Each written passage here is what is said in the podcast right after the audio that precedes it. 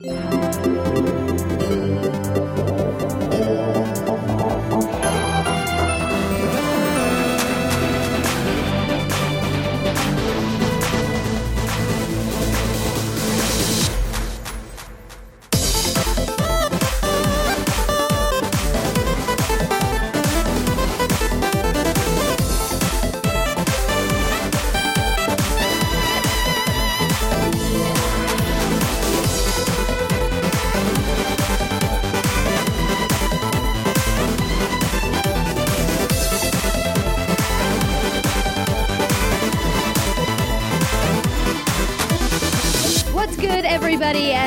welcome to another episode of the What's Good Games podcast, your source for video game news, commentary, analysis, and funny stuff every Friday. I'm Andrea Renee, joined by Miss Christine Steimer. Hello.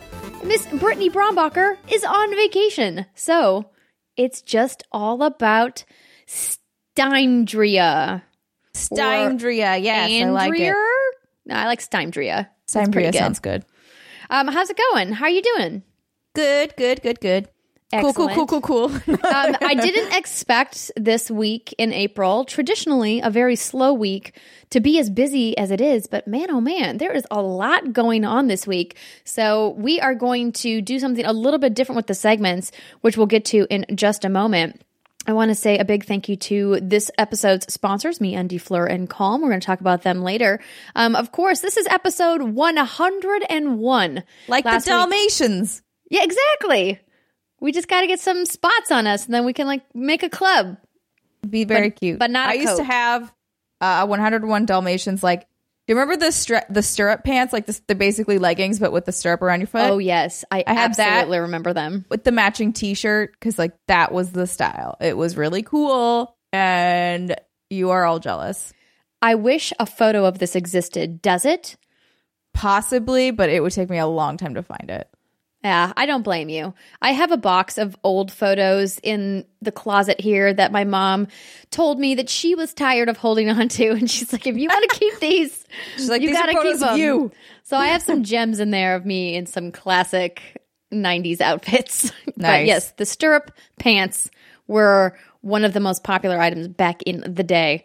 So maybe we'll just have to find some on the internet and recreate this moment. You know what? I would happily wear that outfit again. It was very comfortable. Okay, I'll put it on my to do list. um, thank you, everybody, for joining us this week. Last week, we mentioned to you that Dear WGG is now open for everybody. And boy, oh boy, did you guys come with the goods. We've got tons of questions from you for the news this week and some other things as well. So, thank you to everybody who wrote in. Again, if you want the opportunity to ask us a question, preferably about something related to the news of the week, you of course can go to what'sgoodgames.com slash dear WGG and submit your question for the show. A little bit of housekeeping for you. Next week on April 23rd and 24th, I am going to be hosting once again for GamesBeat Summit 2019. I had such a great time doing the MC role for them last year, and this year they have an even bigger lineup. In fact, so big they have two stages a boss stage and a hero stage. So there are tons of great panels and talks that are happening, and you're going to be able to watch it all live streaming. If you guys want to get all of the details, please follow me on Twitter at Andrea Renee, or you can follow at VentureBeat or at GamesBeat, and I will be putting up those live stream details if you want to check out some of these fantastic talks. For example, I'm sitting down with some folks from Facebook Gaming to talk about what they're doing in the space and how they're working to make gaming platforms more inclusive and how they're going to look towards AR and VR to make those communities even bigger. Really going to be a fascinating discussion. Um, I'm talking with the CEO of Skybound Games about the Walking Dead and how they're finishing out that franchise, which I think will be great. And I'm also um, talking with Miss Celia about unconscious bias and how it affects game development. So lots of really cool, interesting topics. So if you're interested, don't forget to follow me and I'll have all those links for you. This month, uh, we want to give a big shout out to our Patreon producers, Lincoln Davis, Alex Rigopulos, Faris Attieh, and Mohammed Mohammed. And Wow, we had so many people sign up for our Patreon this week. Of course, we are doing shout outs the week that you sign up. So, welcome to our Patreon community to Craig Swallow, Tracy Hunt, Evan Zoran, Ashley Pacini, Genevieve Wong, Shantum, Joshua Miller, Ian Sharp, Josh Rotano, Josh Oh, John, John. Lestrina. Thank you. Vivian Topolovic, Adam Andrews, Slick50, and Nicole Barnett. Thank you so much for joining our awesome community. Again, patreon.com slash what's good games, where you guys can get access to exclusive videos, streams, and a whole bunch more, including an ad-free version of the show. Um, so if you guys want to check that out, again, at patreon.com slash what's good games. Yeah, finger guns, nailed it. All right. Before we get into the news, I wanted to let you guys know because there is a plethora of news this week, we've decided to split the news into two segments. And then the third segment, we'll get into our hands on and what we've been playing. So we're going to start with that awesome platform news we got both from Xbox and from PlayStation.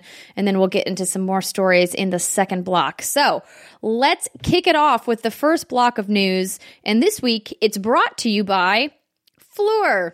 Even if you spritz on perfume every day, here's something you might not think about what's actually in it. That's why we're so excited about Phlur. They make stunning, non toxic perfumes and list all of their ingredients online. You get a good scent made with clean ingredients, and the sample process is just plain fun.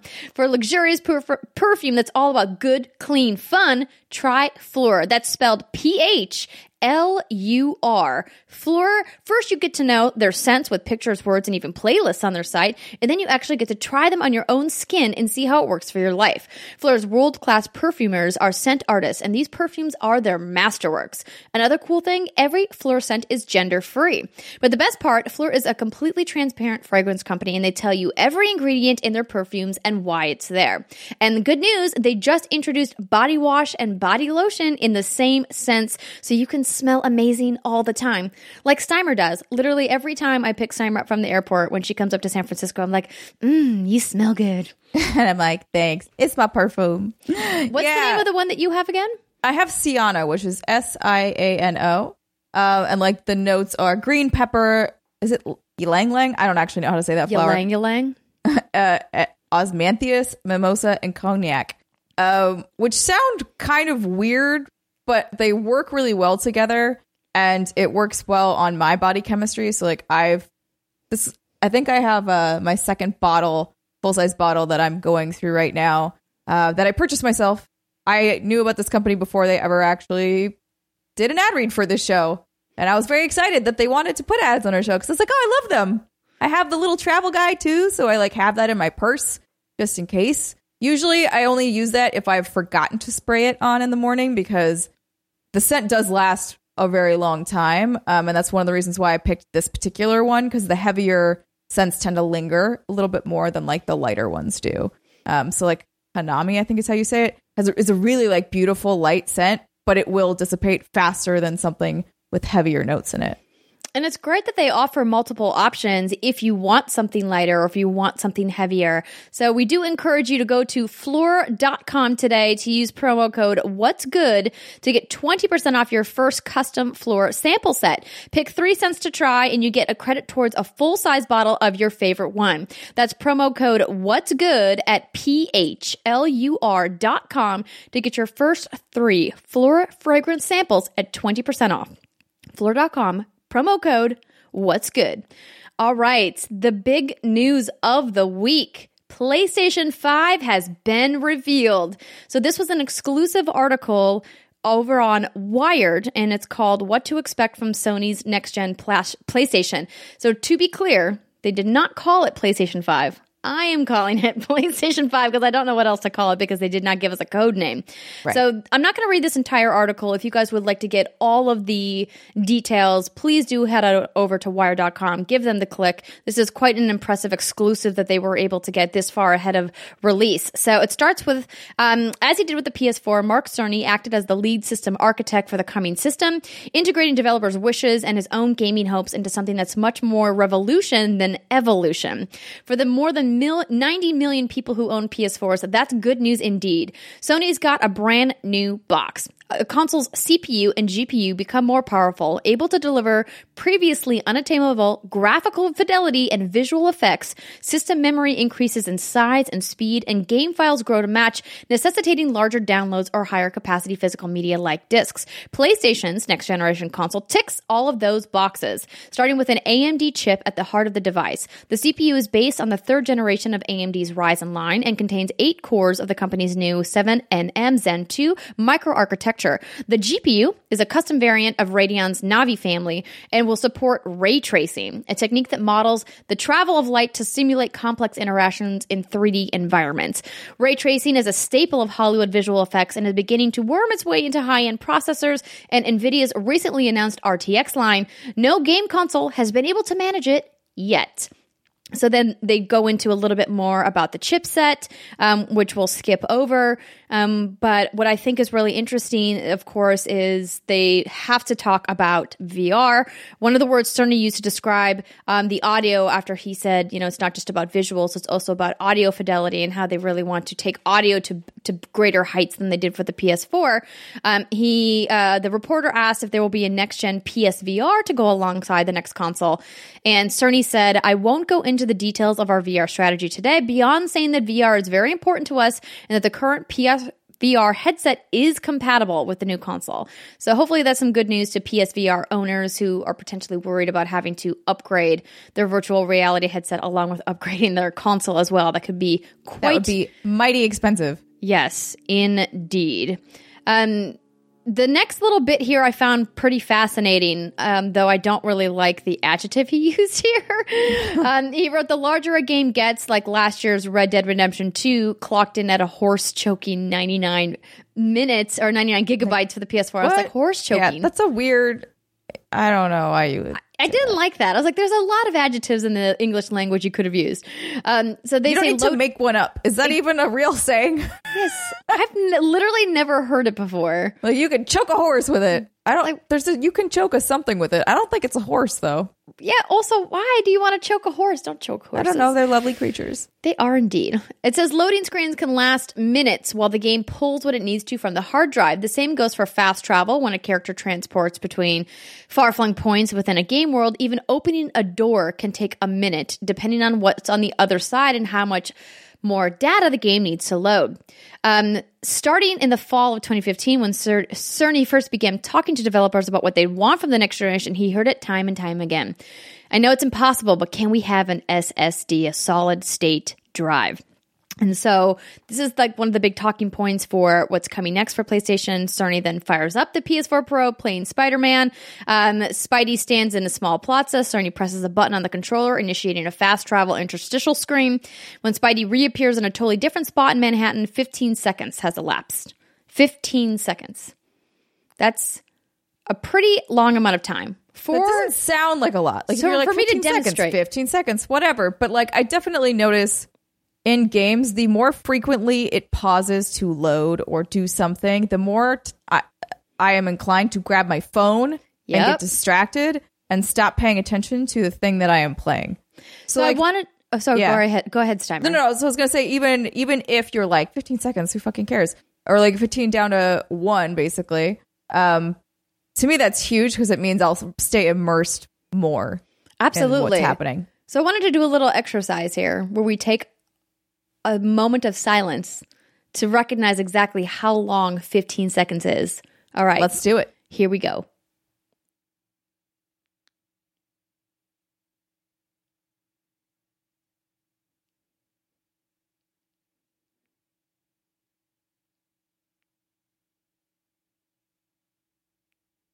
That was 15 seconds.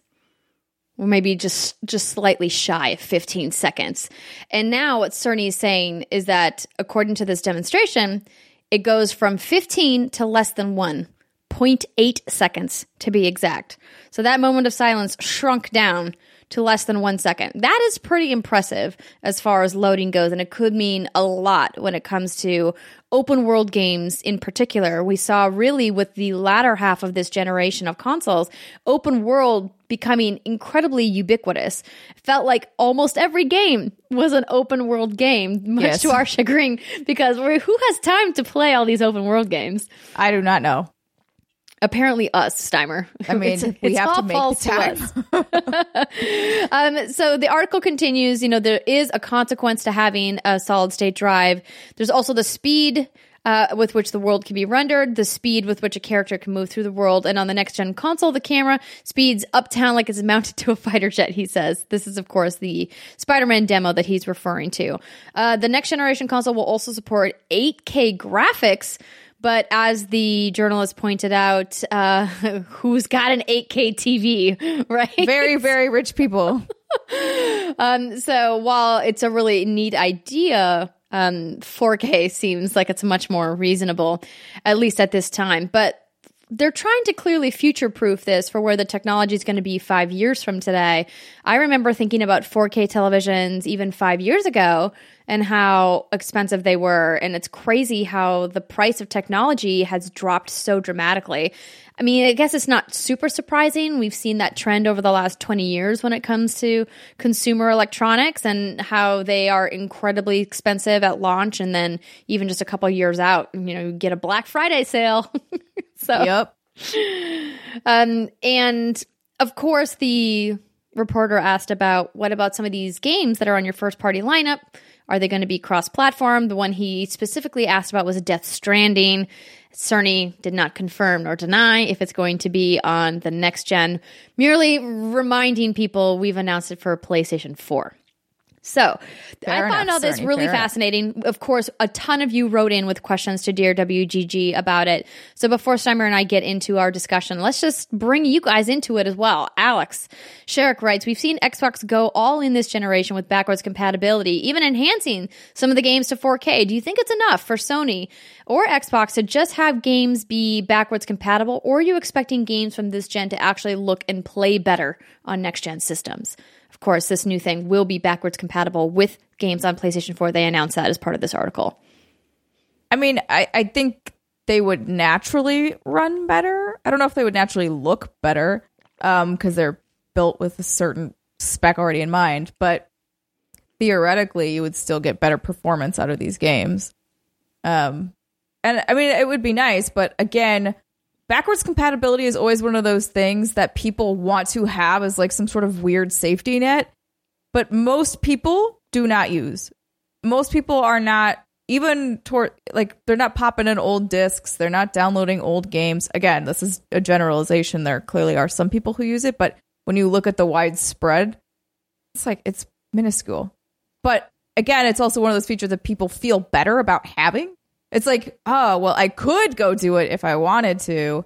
And I think that's why people tend to put it in. And that's what I, that's what she said. Um, that's why, you know, Xbox, Xbox was trying to win loyalty points. Xbox knew that that feature was not like going to do gangbusters for them in terms of performance um, and how the amount of people using it. But it's it's loyalty points. You are putting in goodwill points to your community because they kind of tripped all over themselves at their launch, um, which was very unfortunate because I do enjoy Xbox things. But um, yeah, I think that answered the question. I would But- love to see some data on who's actually using backwards compatibility across all of the install base for Xbox One, like what the percentage is of people who are actively using backwards compatibility because they have really supported it in a very impressive way. I personally have put one single Xbox 360 disc into my Xbox One, and that was my Mass Effect 3 disc. And that's it. That's the only Yeah. disc I've ever put in my Xbox One from my 360 days, though I still have my 360 collection. And it's interesting because Patrick Landry also wrote in about backwards compatibility, asking, you know, the PS4 backwards compatibility was mentioned. Do you think it will stop there? Do you think there's hope to get older consoles? We all know Microsoft did it, so is Sony going to do it? I think what Patrick maybe is asking here is is there a hope for PS3 or PS2? And I would say don't hold your breath. I don't think so in that sense because I think the architecture is much similar, like for PS4 to PS theoretically five whatever they end up calling it. Um, I think what they had said for PS3, I could be wrong, um, was that it was mostly like they would have to rebuild a lot of the way that they had the game running. I can't remember exactly why, but like the chipset or something was something was up with the way that they had built it and it wouldn't have easily ported. So no, it's unless we're talking about remasters and things like, you know, Resident Evil 2 remake, like things like that that are picked like you pick out the the key bets, the things you think people would really want and maybe just do a whole fresh coat of paint on it and release that way is much more likely than them being like, by the way, you can play all of your PS3 games. Yeah, I'm with you there. I think that we sometimes forget that a lot of these games have not aged as gracefully as we remember them. Nostalgia some, is a right very interesting pair of glasses. It was really fascinating and a little bit of an experiment in this for me when Kyle found the Rock Band 2 reality show that I was on. And that was in the early days of digital video. And 16 by 9 was not a standard. So it was 4 by 3. And I mean, maybe it was 420 resolution at best, but when you watch old things, and that was just 10 years ago, you know, so if you think about games from the PS2 era or or even like early PS3 generation, it's going to be really difficult for them to make them look good without putting extensive resources into upresing them and unless they're going to make some kind of software that can auto scale some of that stuff, which would be really cool. I'm not saying that it's not possible, but it sounds expensive. Um, I just don't know like what the value proposition for PlayStation would be to want to make those games backwards compatible. But I think them saying PS4 is in is absolutely the right call and will help. I think grandfather gamers into the next generation more quickly than they potentially were going from PS3 to 4 PS4 this generation. Totally. Um, all right, so Stephen Boston says, "What's good, Andrea and Steimer? With the spec announcements for the PS5, do you see a realistic chance that it will release at the three ninety nine ninety nine price point that the PS4 did? We saw how much of a 180 Sony had in terms of launch sales between the PS3 and PS4, and while the PS4 is obviously better all around system than the PS3, I believe the lower initial price point was a huge reason why the PS4 sales started off so strongly. Will Sony continue down that path, or with the current PS5 specs, is it just just unrealistic to expect a price point lower than $500. It's hard to say. um, because a lot of the parts he's talking about are certainly not cheap. However, um, it, typically console manufacturers know they're going to make a loss on their box. Like they they every that's kind of how every generation has gone so far at least. They tend to make they lose money especially at the very beginning. Um some of them have like had such long tail lives that they they do go in the black the blackest profit, yes. I know my things. Yes, yes. correct. they go. They do go in the black, but uh, it's not necessarily you know standard. And so things like solid state drives are more expensive than just like regular ass hard drive. Um, and the chips probably expensive. The one thing he didn't talk about that I made a joke tweet about before I even knew that Mark's like that this article was coming out is cooling. So currently the PlayStation fan sounds like a motherfucking jet. Yes, and does. you're just it's hard it's distracting. Like I'm sitting here trying to play a game and it's just like it's like, funny you mentioned that because Anthony says my first gen PS4 sounds like a rocket and turns the heat up in my room at least two degrees. It sounds like the processing is going to be exponentially increased in the cycle. Do you think it's possible the next gen goes with a bigger box for better cooling to make sure the system doesn't overheat itself?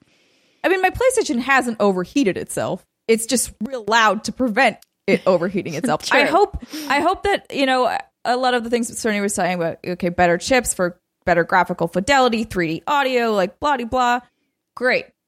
But I also don't want to hear it. Like I don't want it to be audible. So if you can figure out liquid cooling with some fans, something like to make which again will increase the cost, but would also make the user experience much better. Um I hope that they go for that. Come on, Cerny, talk to me about cooling. Yeah. Liquid cooled. Um, I also think that that they should make that a priority as well. It's one of the top complaints for the form factor and the hardware of the PS4 today, at least from everything that I've seen. If we're talking specifically about the hardware, I think making the box a little bit bigger is not necessarily a bad thing. Everybody suffered through that giant monstrosity that was the original Xbox One. We remember how big And- that guy was? and even the PlayStation 3. oh yeah, PlayStation 3 the was a big boy, yeah.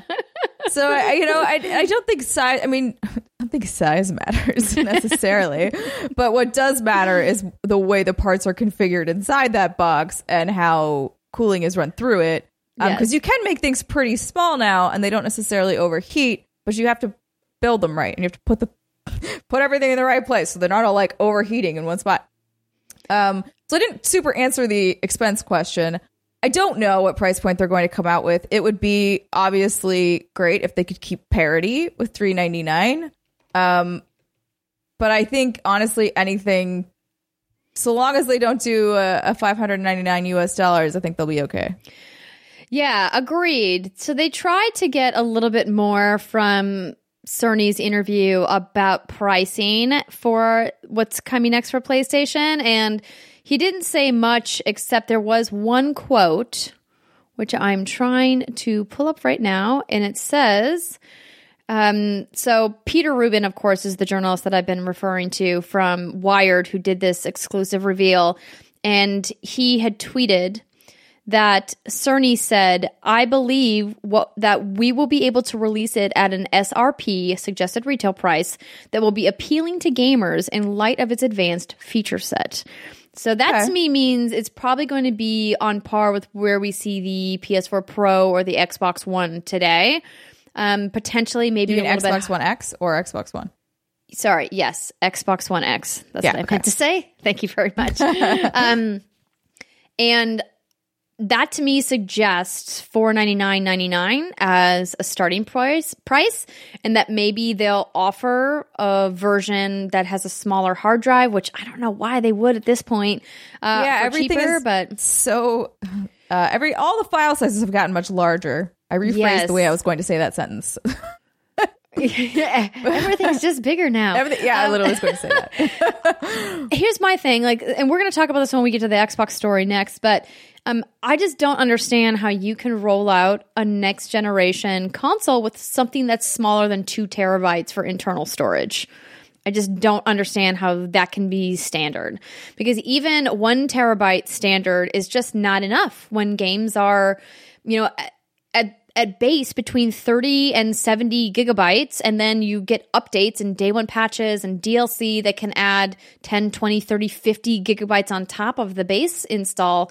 And bam your hard drive space is done. And like I know we're talking about digital streaming and where that's going and clearly that's going to figure in probably to Xbox's plan but we don't know yet how that's going to figure into the PlayStation plans Cerny very cleverly did not talk about that even though he did mention in the article that PlayStation was at the forefront of digital streaming. And I think what he means by that is he's referring, of course, to their acquisition of Gaikai several years ago. We have really yet to see that manifest other than what they're doing with PlayStation Now, which I wouldn't say is a flagship feature, even though clearly it's you know successful and works for millions of people around the globe.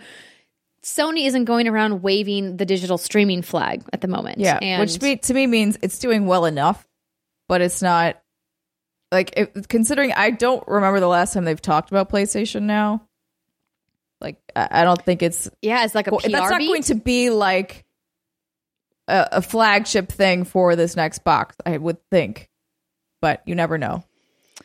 Well, streaming certainly will have to figure in at some point if they're looking to compete with Stadia and what's coming for Xbox Maverick, but I think that remains to be seen. But I, I, think, that Sony, I mean, they, they already have all that system in place. Sorry to cut you off. That's okay. Um, so, like, for the most part, they can kind of sit and wait and see how well Stadia does. Like, they don't need to do a whole lot. They don't need to build anything right now. Um, they can just be like, cool, we're going to keep an eye on this Stadia thing, see if anyone actually uses it, and then make plans from there versus being like, oh shit, we need it. Uh, you know, everybody PlayStation Now is the thing. We need to add everything to PlayStation Now and blah blah blah. Like I don't th- I don't see them doing that. No, the, that's a really good call. I agree with you. I think that's they're in a position where they are at the top of the food chain right now. They sold 90 million plus consoles. So Yep. they can they can wait and then they can pivot and react versus trying to lead the charge whereas Google has never been in this space before in this way. So they have to really put themselves out there and quite frankly they can afford to fail if they fall on their face. But hopefully for all of us they don't. Um all right. Let's move on. We don't we don't want to do this one. Tyler's question? Yeah, we can Yeah. talk to. so it's Tyler McCall. Hey, Tyler, what's up? Um, asked, do you think that Sony will change the DualShock controller substantially for the PS5? Or maybe they'll provide more options like paddles on the back since Xbox has the Elite controller and Design Lab? I mean, they I have to hope- upgrade it a little, right? yeah, they have to change something about it because every console generation has changed something lightly, at least. Um, I hope that it's a little better in terms of quality on certain parts. Like some of it's fine. I obviously still for me personally because I played more 360 than I ever did my PlayStation back in the day. I still find it easier to hold the Xbox controller than I do to, f- to hold the PlayStation controller. But I also just dislike that they're like nubbins. it's like I don't like the weird nubbins. The I want- joysticks. Yeah. I want like I want like something a little more tactile, something that feels a little better. That's what I hope for. I agree that I think the DualShock 4, while a incredible improvement from the DualShock 3, still not as good as the Xbox One controller or the Xbox 360 controller for that matter.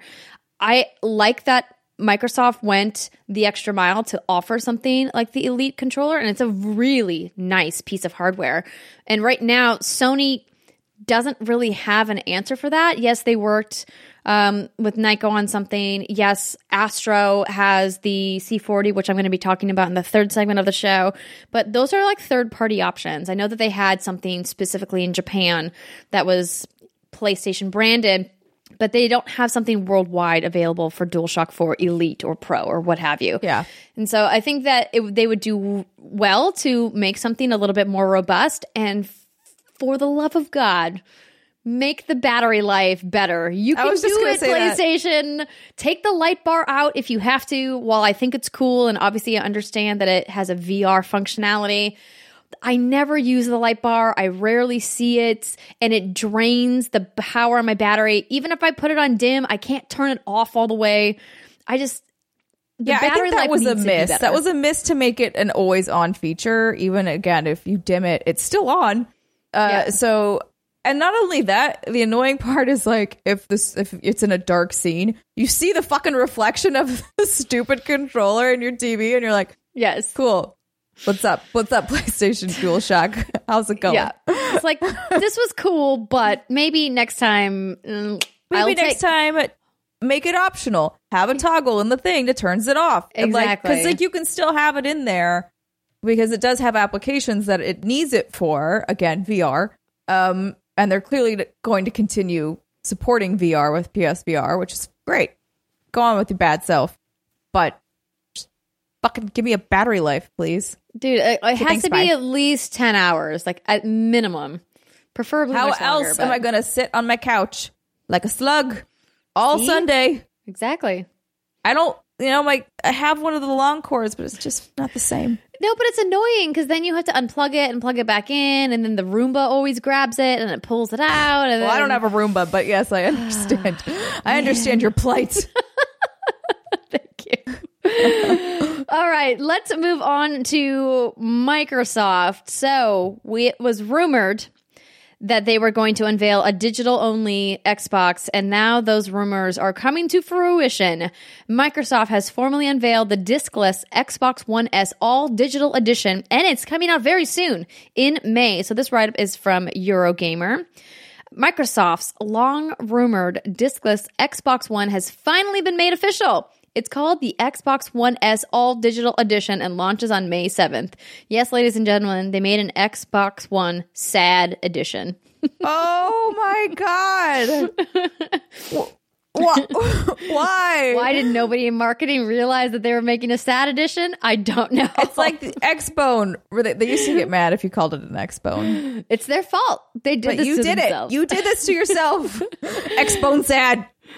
So, of course, this diskless Xbox One was first mooted last year by reliable tech website Thurrott, which reports suggesting it would have a sub $200 USD price point and release sometime this spring. And it looks like they got it mostly right, with Microsoft today confirming, of course, earlier this week, that the uh, SAD edition will cost two forty nine ninety nine or one ninety nine uh, ninety nine uh, pounds sterling. So the digital only Xbox One S, which is identical to the regular Xbox One S, minus the optical drive, will be bundled with three games Minecraft, Forza Horizon 3, and Sea of Thieves. Isn't what? Aren't they just in Games Pass anyway? Yes. Yes. Also, Yes, how do you bundle? Games it just Pass. come with like cards that have the codes on them?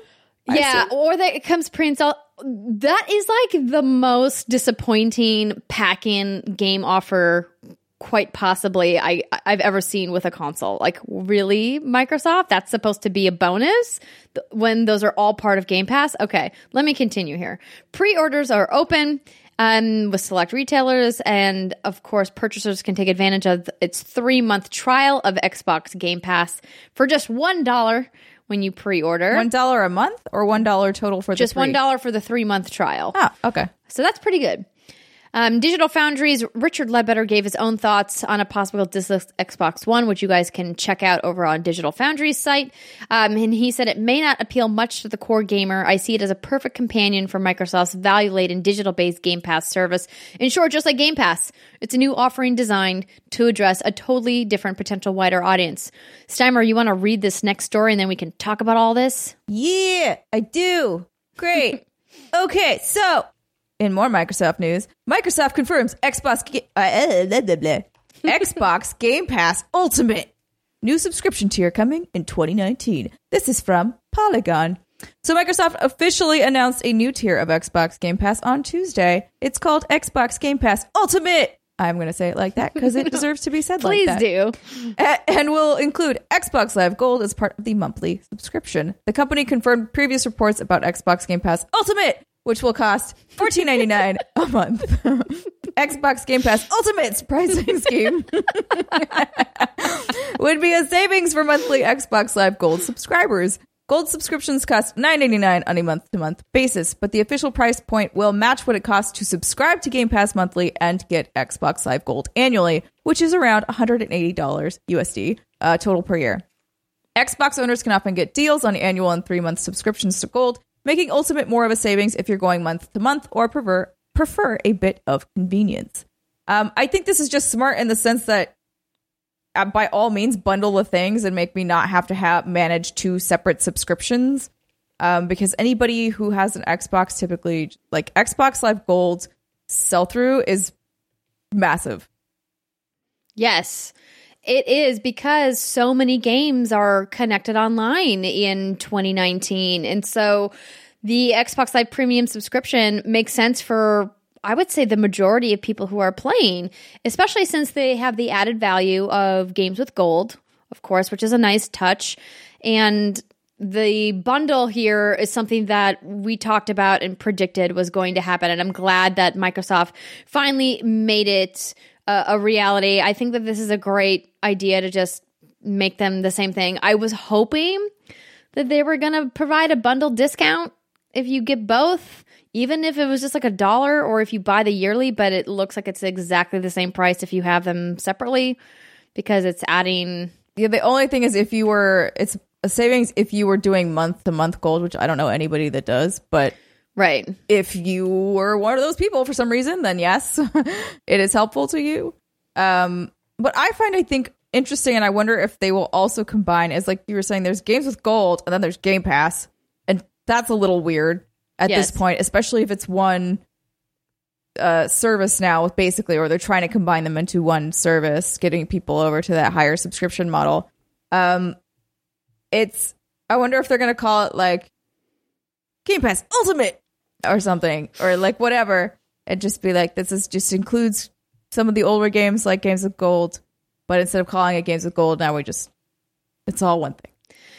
Yeah, that is a really good point that you bring up. I hadn't really considered that. The why would they bother continuing with games with gold when they have Game Pass? But I guess there's plenty of people out there who aren't subscribing, and so they have to continue offering both. Yes, they do right now, but I do wonder if down the line, if they do gen, start to maybe? see, yeah, or whenever they can get a feel for whether or not everyone who is, you know, because ideally what they're trying to do is convert a bunch of Xbox Live Gold people to say, hey, why not just spend an extra few dollars and and get these all first party games for free? Not free, you're still paying for them, but paying for them in a way where it feels like they're free, um, as opposed to like handing over nearly a hundred bucks whenever they come out. Um, so I think if they do see an uptick on that, maybe they would combine them. But for right now, they couldn't because, right, like you said, Games with Gold was an answer to PS4 and what they were doing with Plus. Um, and so you can't remove that yet or add it to the Game Pass because then that reduces the value of Xbox Live Gold. But again, down the line, I could see them possibly combining and making just one massive thing just because it would make sense to me. And it's a little confusing as a consumer if you are more you are a more casual consumer it's confusing. Because you're like wait what games do i get with this? What games do i get with this? Why are there two different ways to get games? I don't understand. I'm a, a mom or a whatever and like i don't get it. But yeah. You're not wrong. Xbox hasn't always been the best at clearly communicating what their offering is. I remember E3, I believe 2 years ago when they had the I don't want to call it a fiasco or a conundrum, but it was a, A kerfuffle little- a kerfuffle, a little bit of a boondoggle, maybe about the world premiere, world exclusive premiere, world That was- platform premiere. I still you guys stand by that that is intentionally confusing. that is a marketing tactic to intentionally confuse so you're not entirely sure what's totally exclusive and what's not because people will associ- misassociate exclusives sometimes with the wrong platform. Like there are people out there who think God of War is an Xbox exclusive. I don't know where you find them, but they exist. They've taken surveys. I've seen them. Um, so it's just like real weird shit. Um, so yes, that was confusing, but I do think that one was intentional. Whereas I think this one is a confusing that doesn't necessarily serve them. Right. Well, maybe when they r- unveil Xbox Maverick at E3 this year, we'll see them revamp the nomenclature for this or the terminology and maybe streamline it a little bit so that it's less confusing for consumers. But I think this is ultimately a good thing. I think Yeah. there's a lot of people who want both of these services and are happy to have them bundled together instead of paying for them separately. And I think this is indicative of where we can expect Microsoft to go with their streaming or their cloud service offerings that they have been talking about and are clearly going to be, you know, standing toe to toe with what Google Stadia is offering.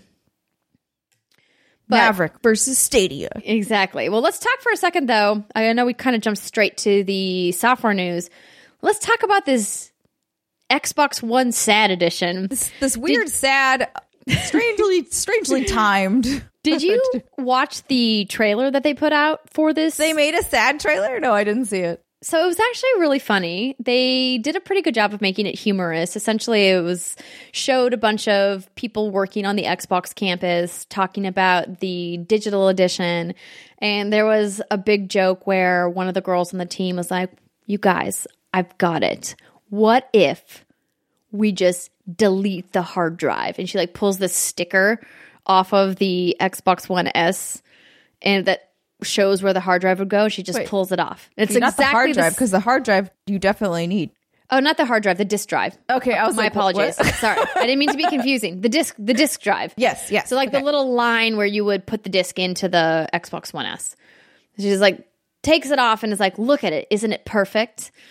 And they're all like, "But it's the same." She's like, "But it's different." And so they I like how they poke fun at themselves on this because they understand that yeah, it's the same form factor even though it's digital. Like what's the point? In my mind, I'm almost like why don't you just leave the disk drive in? I don't understand why it's not fundamentally different. But they, in the trailer, they go into a little bit how they're like, well, there's all these guts that make the video games work. And so we need to leave all those guts in. So we can't really make it smaller. And we can add some more processing to help with digital streaming. If you guys want to dig into the tech specifics, of course, I urge you to go to Xbox.com and look at them. I just thought it was cheeky that it looks exactly like the Xbox One S, but it's an all digital edition. And that price, I'm really shocked that they are going with a price at two forty nine ninety nine. I'm confused because I just looked and there's an Xbox One S one ter- terabyte Battlefield bundle for one ninety nine at Walmart. Now that might just be a weird deal Walmart's having, but yeah, okay. So it's two, yeah, two fifty for the one terabyte Fortnite bundle. And Best Buy, Amazon, two hundred twenty five, Xbox One S, one terabyte bundle. It's a strange price because, like, why? Why am I paying basically the same for a box that has one option removed? And I don't know why. Like, again, I don't use my disk drive on either of my consoles for the most part, but that doesn't mean I necessarily care to see that option completely removed for the offering of zero dollars in savings. If yeah. there was a savings to it, maybe I could like get down with it. But I just don't understand how you take the disk drive out and don't increase the internal storage. It's yeah, still it's only one, one terabyte. terabyte? yeah, that that part was super weird to me too because I'm like, okay, so this is literally most of the Xbox One S bundles you can get out there. It's the same thing. It's one terabyte and um, it's an S. It's not an X, and you are paying the same price, but you can't have ever have the option of going and getting a disc. And you can't put a a Blu-ray in there. And that was one of the big Yeah, you can't want no more movies for you unless you're all digital. Well, and that was the, one of the big selling points for media enthusiasts was the 4K Blu-ray player that Xbox kept in their box and PlayStation removed. And it was one of those things that you know, I think the bundle even came with Planet Earth. Yes, like the did. press bundle. Yeah, the Xbox bundle did. Yeah, the Xbox yeah. One X. Yeah. yeah, I just it's just so weird to me that they are making this move. And now i understand and they even their pr people even came out and said like you know retailers are going to offer their own deals. I'm like yeah that's the biggest cop out ever though to be like oh well we'll let target or best buy or gamestop or whoever decide how they want to put it on sale. But if you're coming to market with a 249.99 and you're literally offering less in hardware unless there's something in the GPU that's substantially better. And please let us know if I'm if I'm just missing that because I haven't seen that in any of the press materials that I've looked at here. Um, I just don't I just don't know who this is for. I think here's the only reason, and I think that they missed the mark again with the price. But I, I could see them maybe using this as like a testing the waters sort of a thing for next gen to see who is interested. Is there a market for this? At this point, they've fucking lost this generation, right? Like they already know. It's like YOLO, do whatever you want. Let's experiment. Let's try all these different bundles. We'll see what sticks. We're throwing spaghetti at the wall here, basically. That's this is a spaghetti console. spaghetti console. It is a does this work? Question mark? Don't know. Why not try it with the Xbox One versus trying it with whatever next gen is? Yeah. You know, like because they may be make, trying to see whether or not they should be making any sort of bets or pivots for their next box. Yeah, I, am with you. Case. I absolutely think that they are posturing right now and trying to decide what's the what's what does the audience what does the consumer base want? But i remember when they announced xbox one x and there was even back then people being like why are we getting this new thing in the middle of the generation? And i would say to them like why are we getting this new thing at the end of the generation? But this to me you this know? is legitimately the sad right? Like it's it's not like a new exciting end of the generation. It's like a yeah. like a like a er, here's like a one other option maybe if you want it. I don't know. Do you like cake here? I don't know. Like yeah. it's just it's a strange it's a head scratcher. it's a head scratcher. and again, I think it is literally just an experiment. Yeah, I I what I really wanted from this from Microsoft was them to come forward with their digital only they didn't even necessarily need to make it that much smaller, but I would have liked them to see them do maybe something a little different with the form factor. But Yeah. more importantly, they easily could have won people over if they had reduced the price. If they had made this one forty nine ninety nine, Mm-hmm. digital only, no disk drive, included the pack-ins, included three months of Xbox Game Pass. Just include it. Don't make people pay a dollar for it. Just include it. You could do it. Um, I think that gets people into the ecosystem and gets them ready for what Maverick is or what's coming next for the Xbox lifecycle. They need you to pay a dollar because they need your credit card on file so they can continue charging you later. Yep, I put my credit card on file for many things that have free trials, and then the, in the That's fine true. print it says I'm going to charge true. you as soon but as I the don't know. Anytime I over. move, they make me pay a dollar for I think. I think they have have it as a dollar so they can sell it as a card inside Best Buy, GameStop, what have you. Mm. I don't know if that's true or not, um, but it's just I don't I don't know. cool. I guess this is for somebody. Maybe that person I just don't understand who they are and what why they want this versus just buying a regular Xbox One S, which is virtually identical, but then you can put discs inside if you want to. I can't wait for someone to be confused and buy this and then return it because they're going to realize when they get home that they can't put any. Because, like, some Yeah. stores don't really help you and people don't read. Or and people buy it ex- online and don't know. yeah. Exactly. This looks exactly the same as the others. The disk drives at this point are so like they're not super prominent on either of the consoles. They're fairly hidden. So it, it's not unreasonable to assume that it just oh maybe it's under whatever. I don't know where exactly it is because it's not super visible, but I'm sure it's there because of course it's there. Bought it, and then oops, I don't have a drive. I can't play my movie. Like rage, flip table. Uh, and Yep. I think this maybe they're maybe putting this out because of how much backlash. Remember, remember, remember the good old days. These were not the good old days, but when Xbox first came out, the Xbox One, and everyone pitched a fucking fit because they were trying to kind of go like, it's digital, it's all digital, and like whatever, your box will always be on, and it will do your laundry. Not really, uh, and It's always listening to you. it's always listening. to Xbox, you turn house. Yeah, exactly. Xbox and and everyone fucking hated it, and they were like, "Whoa, what is this garbage?" So this might be like a, "Is this okay now?" sort of a thing. Are you guys gonna get mad about this? Yes, no. We'll see. If you're gonna get mad, we'd rather you get mad about this shitty sad edition than you get mad about something else later. That matters a little bit more to us as a company. Yeah. I I don't I don't understand, but I do understand that this first segment has been as long as I thought it was going to be, and we're only three stories in. So stick with us, everybody. We're going to take a short break. When we come back, we're going to be talking about Star Wars Jedi Fallen Orders details that were revealed at Star Wars Celebration. We're going to talk about the Division 2 raid being delayed and so much more. We'll be right back.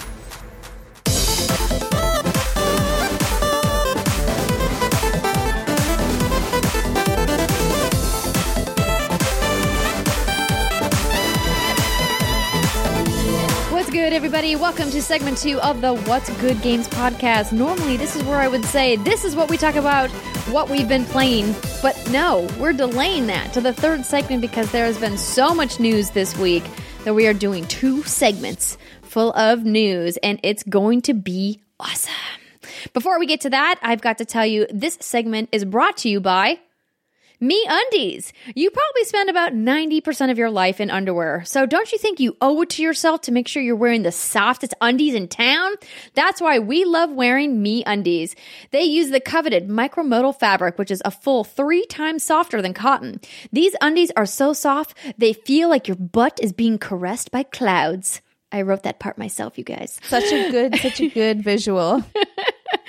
Not only will you feel like your loins are being hugged by joy itself, but MeUndies gives you multiple style options for both men and women. And you guys, they just released a new OMG brunch print and it's got bacon on it. You guys, bacon makes everything better. If you want to check out this print, you got to go to meundies.com slash WGG.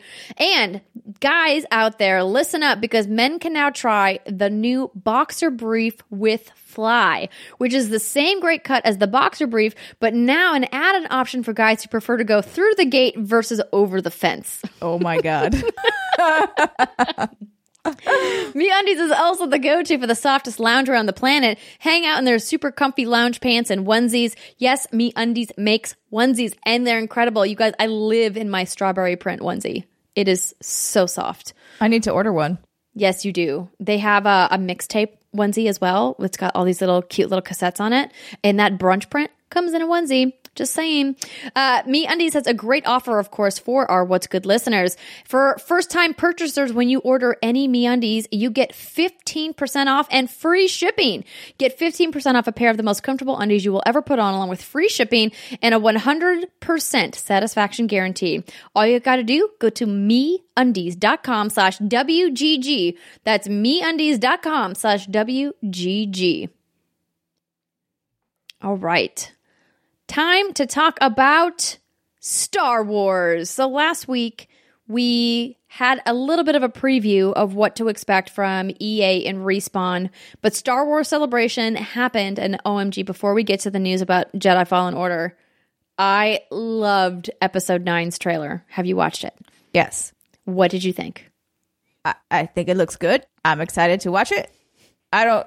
I mean, like, I like Star Wars, but I'm not someone who's like, who's super up on lore, who knows anything. I'm excited to see where this story ends because I'm a little confused at where it's going right now. Yeah. Um, but I do personally really enjoy Rey. I love the actress, and I oh my god, her clothes. Daisy. Oh yeah. Her clothes are epic all the time. I want to wear all of them.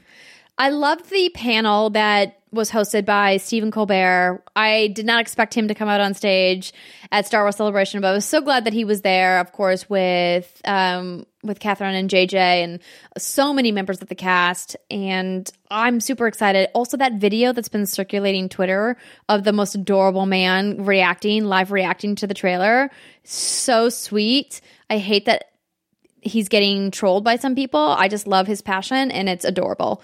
And I got the feels when I watched this trailer. I watched it probably four times in a row because I was like, it's so good.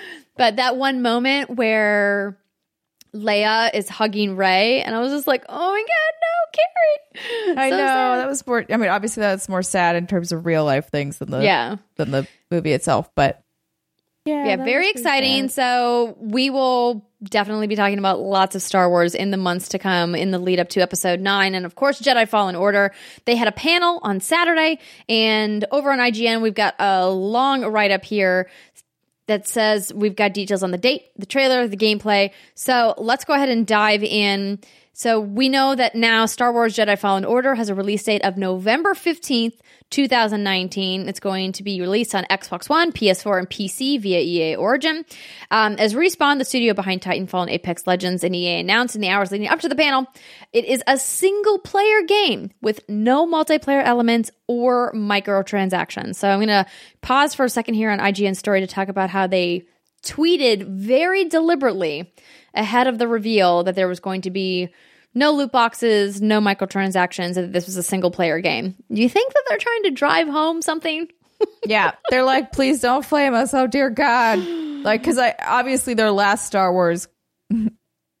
or I was like, I was gonna say kerfuffle, but I feel like it was worse than a kerfuffle. Uh, That was a full blown nightmare situation for them. Yeah, that was real bad. So, um, I can see them being like, look, we really just need to say this before anyone even sees the game because regardless of what you show them, they're going to be like, yeah, but where's the multi? Because, like, traditionally, y- you would think this game would have some sort of a multiplayer.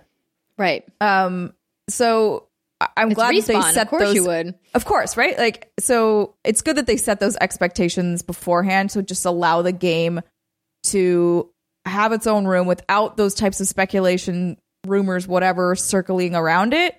And you can just be like, no, it doesn't have these things. And then just let it be, be interested in it for what it is. And don't worry about judging it for what it's not or like assuming that it is something that it's not. Yes. I think it was smart, basically, is what I'm trying to say. No, I'm with you.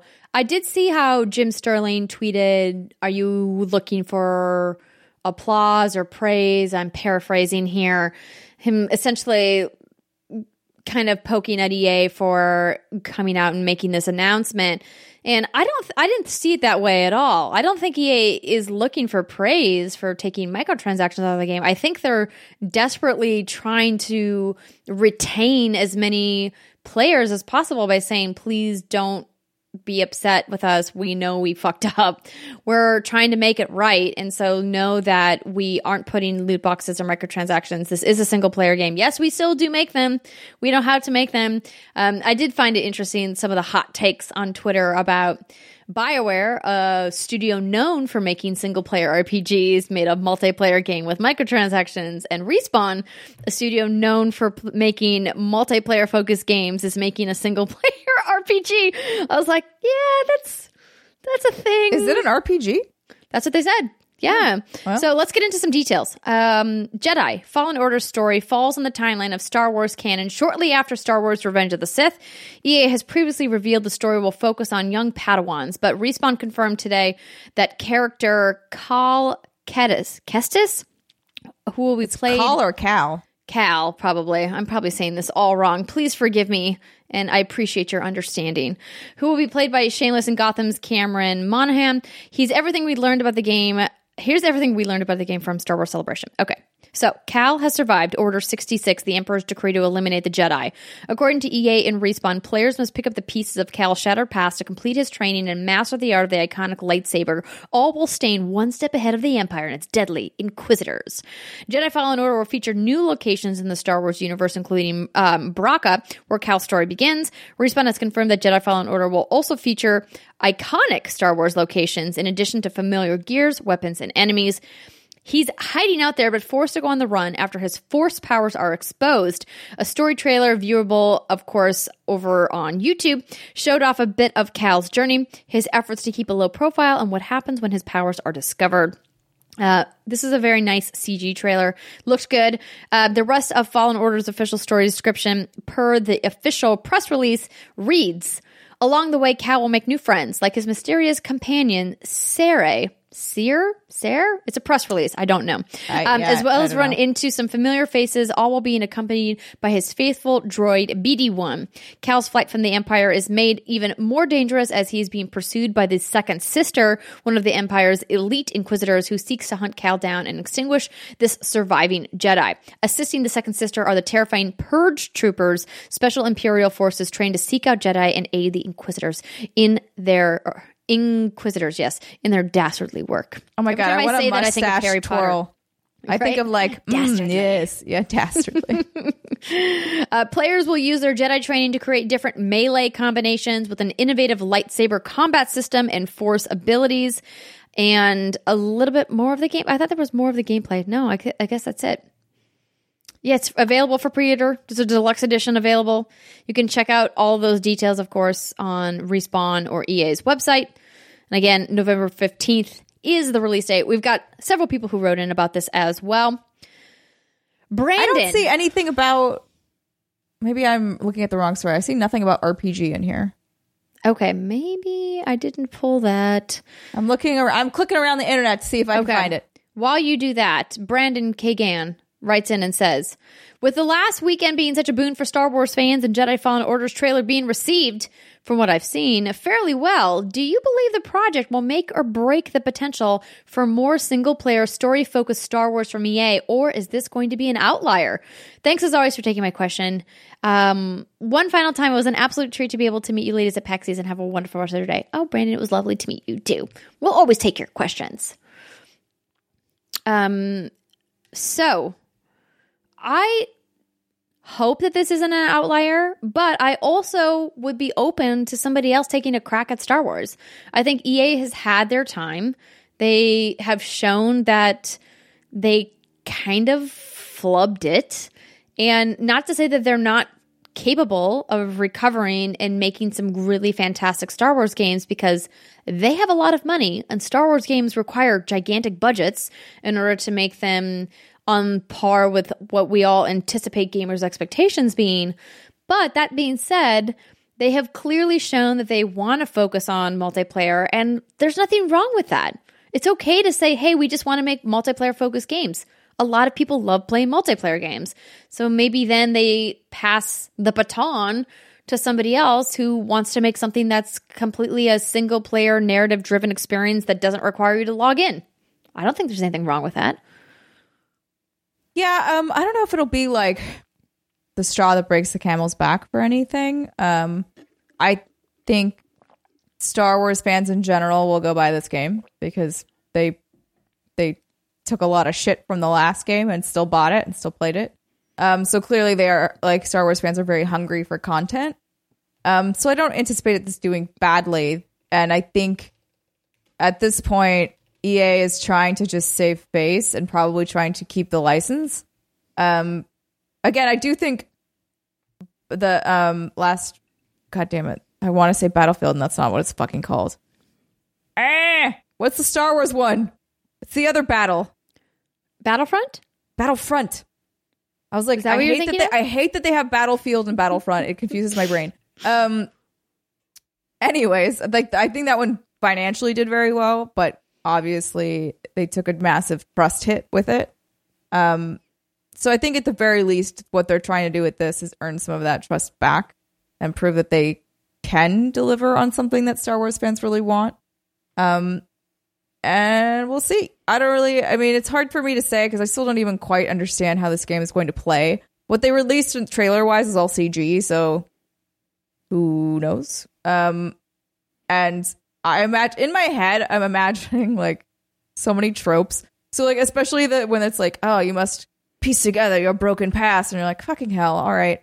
Um, so what I do in most video games where I've got something fucked up in my past and I slowly reveal what it is. Cool. Standard form. Uh, and then like, oh, you're being hunted. Like, cool. So they'll be like in my head again, some like stealthier parts. And then someone's to find me out and I'm to have to pew, pew, pew and beat them up and probably kill them and then run away to the next thing, get escape by the skin of my teeth, go on and so forth. That's how I anticipate this game going. Yeah, I think that sounds like a really good summary of how I also anticipate this game going. so I'm not going to attempt to to do my own. I will just go with yours. Um, I did find a, a, couple of other tidbits. Of course, they had a panel at Star Wars Celebrations, and something I should have mentioned. Of course, Stig Asmussen, who has a long history working in uh, a narrative um, stuff, is on board and working with Respawn for the story of this, and he had said that I'm trying to see if this was on the panel. He'd said that while the game will have thoughtful combat, as it was described, it will require players to identify weaknesses in opponents and figure out what tools that you have in your skill set to best take them down. And it will not be as unforgiving as a From Software title. Uh, players have the have to be able to just pick it up. Um, Asmussen says. And of course, there was another interview he did with Press Start, and he directly cited Nintendo's Metroid Prime and Legend of Zelda: The Wind Waker as inspirations, saying, "quote If you look at a game like Zelda Wind Waker, you get different abilities. Each enemy is crafted in a certain way, or even Metroid or something like that. The enemies are crafted in a certain way that once you upgrade, you can think about how you're going to approach them differently, and maybe they aren't as big of a challenge as they were at one point. That to me smacks of RPG." Mm, yeah, no, that's fair. But you are Um, correct in saying that I have not, I've yet to find someone specifically from the Respawn team saying this is an RPG. Yeah. I think fair. people were just, It's going to be an X game, an action game, probably is what I'm assuming they'll call it. Action game with light RPG elements, at least. exactly. It's going to be a hybrid, like action, narrative, RPG, third person shooter, what have you. I mean, third person Yes. brawler because it's not a shooter because lightsabers. But well, they do have guns. They do. But They I would go guess that it's pew, not. pew, pew, I think from everything we've heard so far, though, it's indicative that it will not focus on shooting mechanics. It will focus Yeah. on hand to hand combat. Well, because it would be weird if you were in a giant firefight. Firefight? So I don't know. A giant Yes. gunfight uh, with a Jedi. Because that's not really why you would want to play as a Jedi. Correct. You want. You You want want to have you want to like rain down lightning on some bitches. Lightning fingers. Speaking of which, Palpatine. Oh my gosh, that reveal amazing. The fact that he came on stage at um or went on stage at Star Wars Celebration in between them showing both of the trailers and then said roll it again in his like Palpatine voice. So good. All right, so we have well, I guess we kind of already answered the question from James talking about strong single player story from Bioware um, in Star Wars. Um, so I guess we'll probably just skip that story, James. Thank you. I mean, I wish, I really do wish, and I I know it hasn't happened and it won't happen, and but it would be really nice if, hello EA, you have the Star Wars license and you have Bioware and they made Kotor, so like maybe think about it, bring it back, bring it back. Like have the Austin, uh, the Austin studio is going to be taking over uh, Anthem, from my understanding. So maybe, maybe after Dragon Age, maybe while Dragon Age is being built, you can have some concepting going on for a little KOTOR action. Mm. If only I were actually a Jedi and I could like Jedi mind trick these people into doing it. If only. If only. Keep our fingers crossed that someday Steimer becomes full Jedi. All right. You want to take this next story? Yes, the saddest story I will fucking. The saddest story. It's actually like it has a happy ending though. I mean, not really, but sort of. Uh, the happier ending would be if Notre Dame was never on fire. But That's true. So uh, yeah, so this story, obviously, if you maybe weren't paying attention to the news or anything that was happening this week, uh, the uh, Cathedral Notre Dame in Paris. I still don't even know if they know how it started, but um, a really devastating fire hit the hit the church, and it like the spire fell. Like it it was just massive. Um, so story is related to that. Assassin's Creed Unity is free for PC, and Ubisoft is donating in honor of Notre Dame. This is via IGN. So, following Monday's devastating fire that destroyed large po- portions of the Notre Dame de Paris, Ubisoft has decided to donate 500,000 euros to help with its restoration and reconstruction, and is even offering Assassin's Creed Unity for free on PC via Uplay in honor of the famed cathedral. Ubisoft announced this news on its official website, writing, as quote, as the smoke clears on the events that unfolded on Monday at the Notre Dame de Paris, we stand in solidarity with our fellow Parisians and everyone around the world moved by the devastation the fire caused. Notre Dame is a is an integral part of Paris, a city in which we are deeply connected. Seeing the monument in peril like this affected us all. For fans of the franchise who have not yet played the Paris-based Unity, the game can be downloaded for free over the next 7 days. Once downloaded, players can keep the game in their library for free indefinitely. Ubisoft famously collected massive amounts of data on, data on Notre Dame make, while making Unity, and it was reportedly modeled down to the brick. Per The Verge, this took artist Caroline, I don't know how to say your last name, but it, I'm sure it's French. I honestly don't remember, and I interviewed her. Something like that. Two years to finish.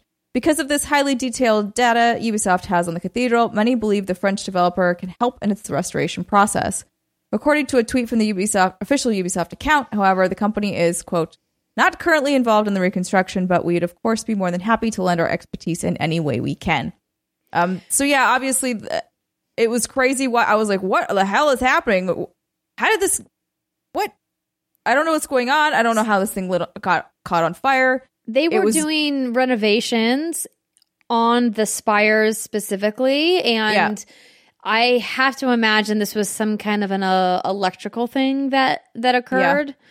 because a lot of that cathedral is very old stone. So this cathedral is over 800 years old, which is a little wild to think about sometimes and it was really devastating watching the fires as they were burning. And I vividly remember being part of the press tour that went to Paris and I interviewed Caroline and I got to go to Notre Dame with that team, very much like I had the opportunity to visit Washington, D.C. with the team from Massive to see their inspiration. And I did an interview with Caroline about her work on Notre Dame and how she worked with the team, but it was her sole responsibility to like painstakingly recreate Notre Dame in Unity. And I went to go look for that video and it's gone because oh, no. Defy Media deleted it from the internet uh, when that company shut down. And I tweeted about that earlier, and it made me really sad. And I'm still very sad that literally thousands of my videos and my work has gone, including this. But um, much like the the roof of Notre Dame. But thankfully, there's a lot of people that are committed to rebuilding. They have, I believe, at this point, hundreds of millions of dollars that are being donated from multiple sources around the world to help the reconstruction effort. And thankfully, nobody lost their lives in this. And there were there was a firefighter, I believe, who was injured but they were able to save as much as they could. But I really just wanted to put the story in there because I think this is a fantastic thing that Ubisoft is doing for their home country, right? Like where the company started in France. And donating 500,000 euros is not a small sum of money. So that's really cool.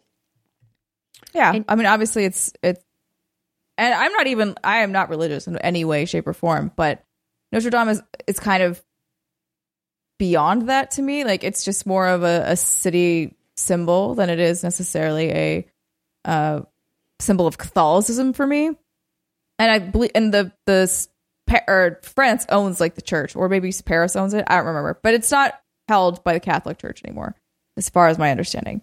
Um, but anyways, it was just crazy to watch it to watch those videos and just be like, holy shit, you feel so helpless in a way. Like you can't Yeah. you're just watching this all of this history just go up in flames. Um and that was really sad. It was. Anyways.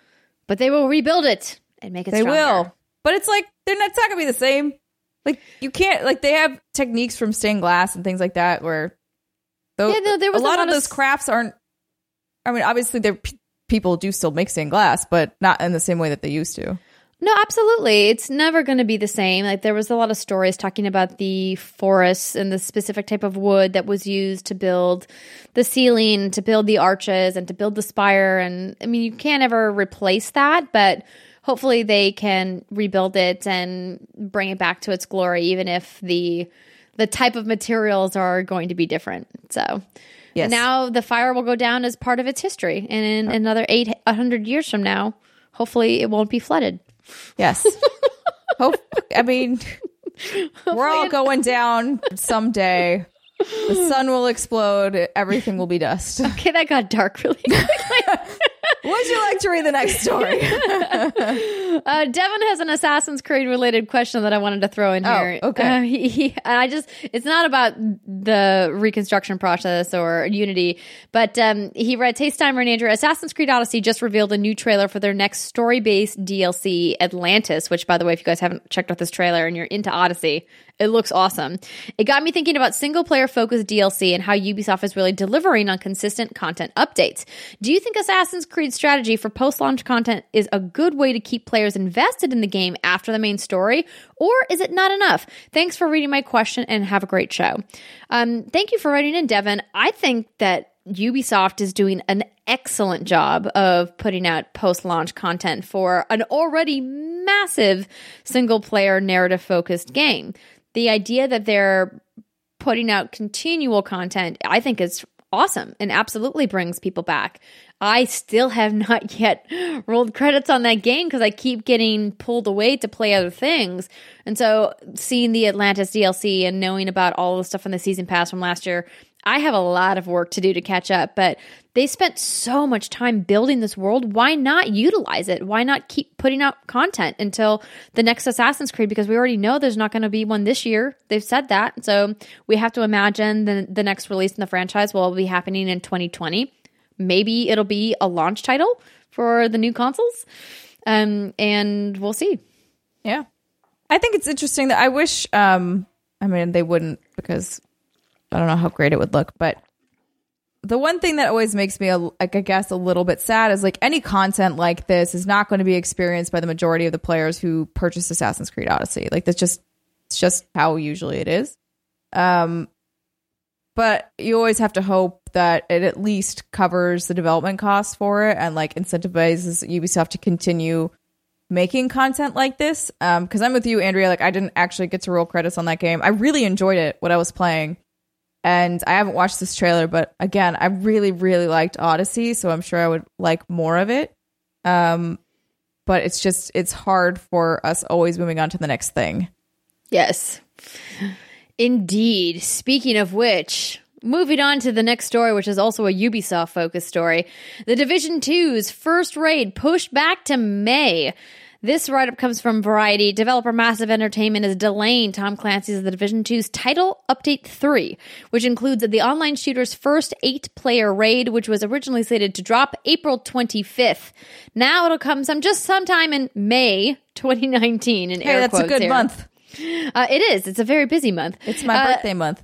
Hey, Happy birthday to Steimer. Not yet. Got a couple weeks to go. Yeah, the development yes. team is using the extra time to fine tune the game balance and ensure the best possible player experience for everyone. Operation Dark Hours will be your biggest challenge to date, they said, and we want to make sure that we've properly tested the large amount of balance changes that are coming to both PvE and PvP and listen to your feedback about the changes before introducing the raid. Exactly when Title Update 3 arrives will be based on results from further testing and balancing Massive has said. The team gave more information about a new public test server, which is now live um, as of Wednesday this week. That, of course, is for PC players only. And it plans to structure uh, the test server in phases, with each one lasting a few days and focusing on a specific part of the game. Anyone who owns a copy of the Division 2 on PC can access the private test server via the Uplay launcher. And while they'll get to try out some features and changes coming with the title update 3, Operation Dark Hours Raid will not be part of the test server. So don't think you're getting a jump on anyone, PC players. You're not. I love how boring title update three is.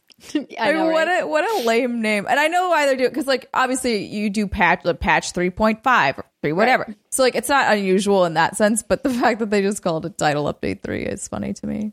yeah. I don't know why. It's a stupid thing to be amused by, but here we are. Yeah, we're going to talk a little bit more about the. Di- oh, sorry, what was that? No, no, no. I was going to say we're going to talk more about the division in the hands-on segment because Steimer and I got to play together um, over last weekend, so we'll just kind of put a pin in that for now. But just for I wanted to read the next two stories. That's what I was going to say. Oh no, yeah, I was about to punt to you, so take it away. Hell yeah. Give me both of the good stories now that I had to read the sad one. Um, Netflix's TV adaptation for The Witcher is releasing this fall. So this is via Game Informer. It has been confirmed that the upcoming live action series adaptation of The Witcher is coming later this year on Netflix. It will hit during Netflix Netflix's Q4 period, which runs from October to December. This gives us a better idea, but we still do not have an exact date of when it'll hit the streaming platform. According to Variety, Netflix CCO Ted Sarandos says that the show is currently being shot in Hungary.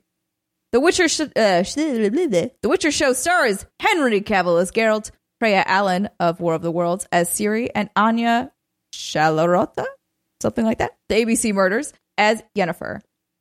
So we don't have a lot of information, but it's coming soon. TM.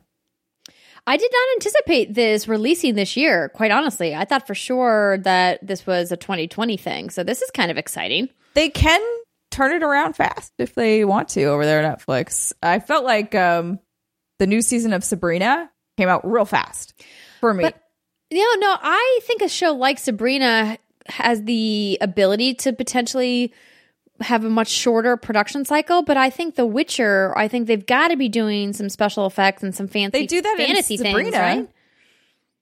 Granted, they don't have. They have a lot of like.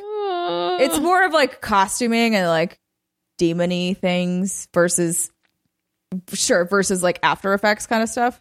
yeah. Um, I could see that for sure, but I mean, we also don't super know much about it and like what types of supernatural monsters they'll even include.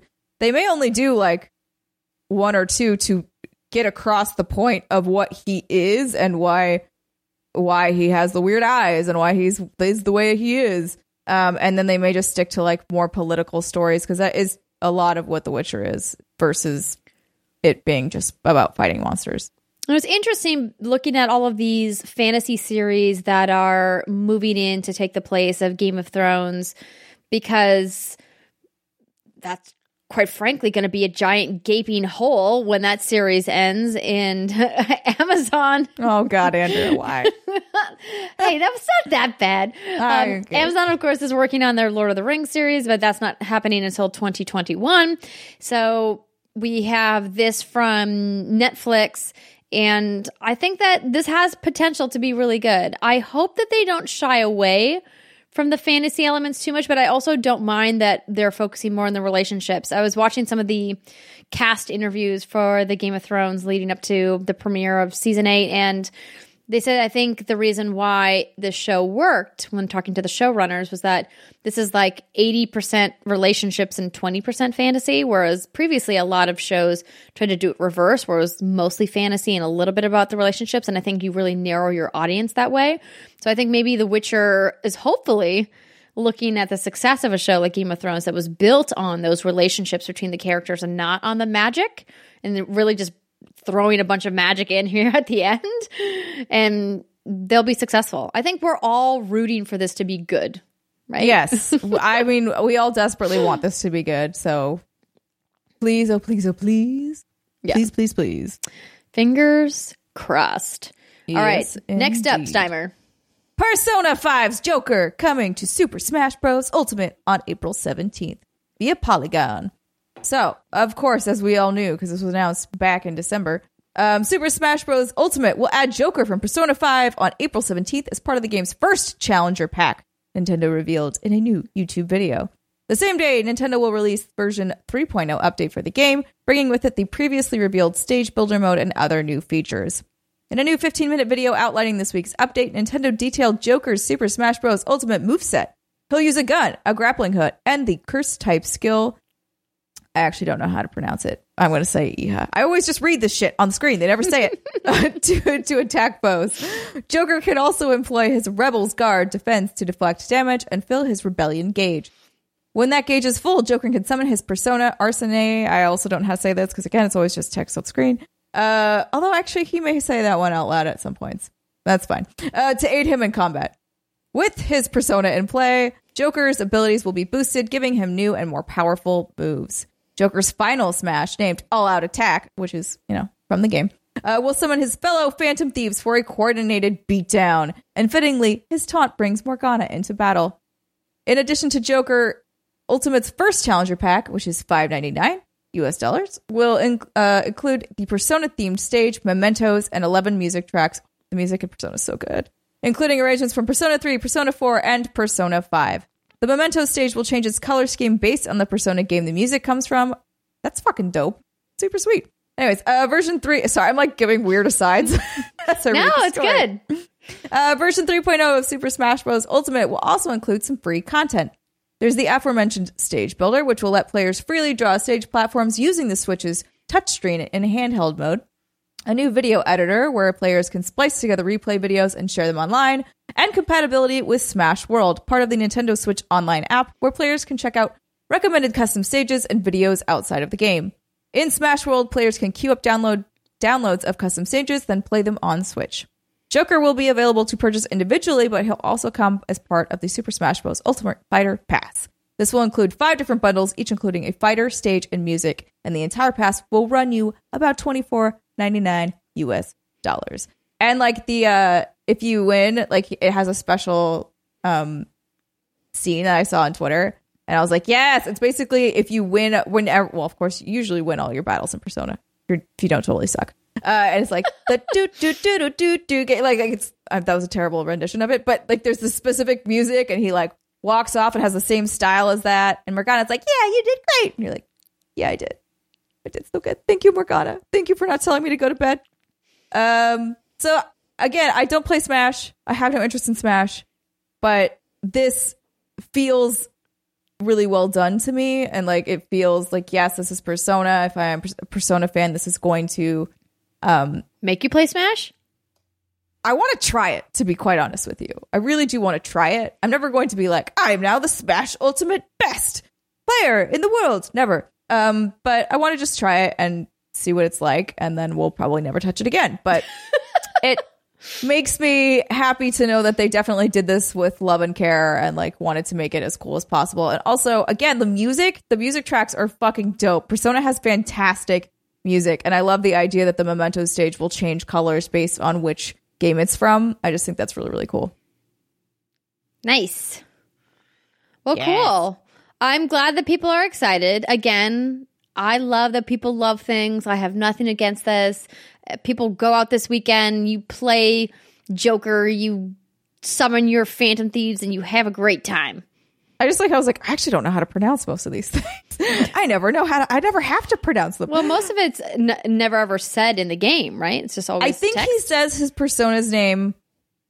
Uh, if you keep that persona, I actually never do. Um, I usually swap the persona out at some point because, like, at some point they get a little bit weaker. Um, than other ones you can fuse together. Um, but I do believe he says that. I just forgot. I just don't remember Okay. how he says that. I'm sure somebody out there is listening in their car shouting the name. Oh, I'm Like, sure this you is are. how you and say I, it, Steimer. I, am sorry, I can't hear you. I wish Well- that I could. Write us into what'sgoodgames.com slash dearwgg with a phonetic pronunciation and we will correct it on next week's show. Um, of course, that is out now. So if you're listening to this episode, you and you're like, oh my gosh, I completely forgot that, that was being released. You can open up your Switch and download and, and play it tonight. So that is going to wrap up our impressively long news segment for the week. And there was still some stuff that we just didn't have room to fit in here. So that's what she said. Um, we are going to take our last break of the show. When we come back, we're going to talk about what we've been playing. Stick with us. We'll see you in a minute.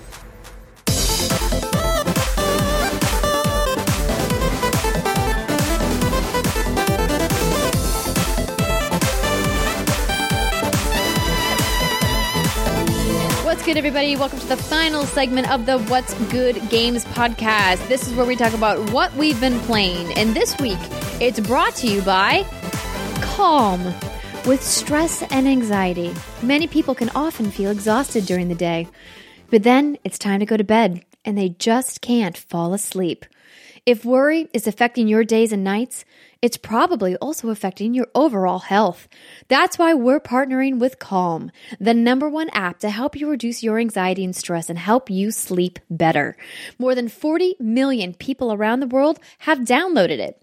If you head to calm.com slash what's good, you'll get 25% off a Calm premium subscription, which includes guided meditations on issues like anxiety, stress, and focus, including a brand new meditation each day. There are also sleep stories, which are bedtime stories for adults designed to help you relax. Head to the magical lavender fields of southern France with Stephen Fry, or explore the moonlit jungles of Africa with Leona Lewis. They even have soothing music and more. Right now, What's Good Games listeners get 25% off a Calm premium subscription at calm.com slash what's good. That's C-A-L-M dot com slash what's good. Get unlimited access to all of Calm's content today at calm.com slash what's good.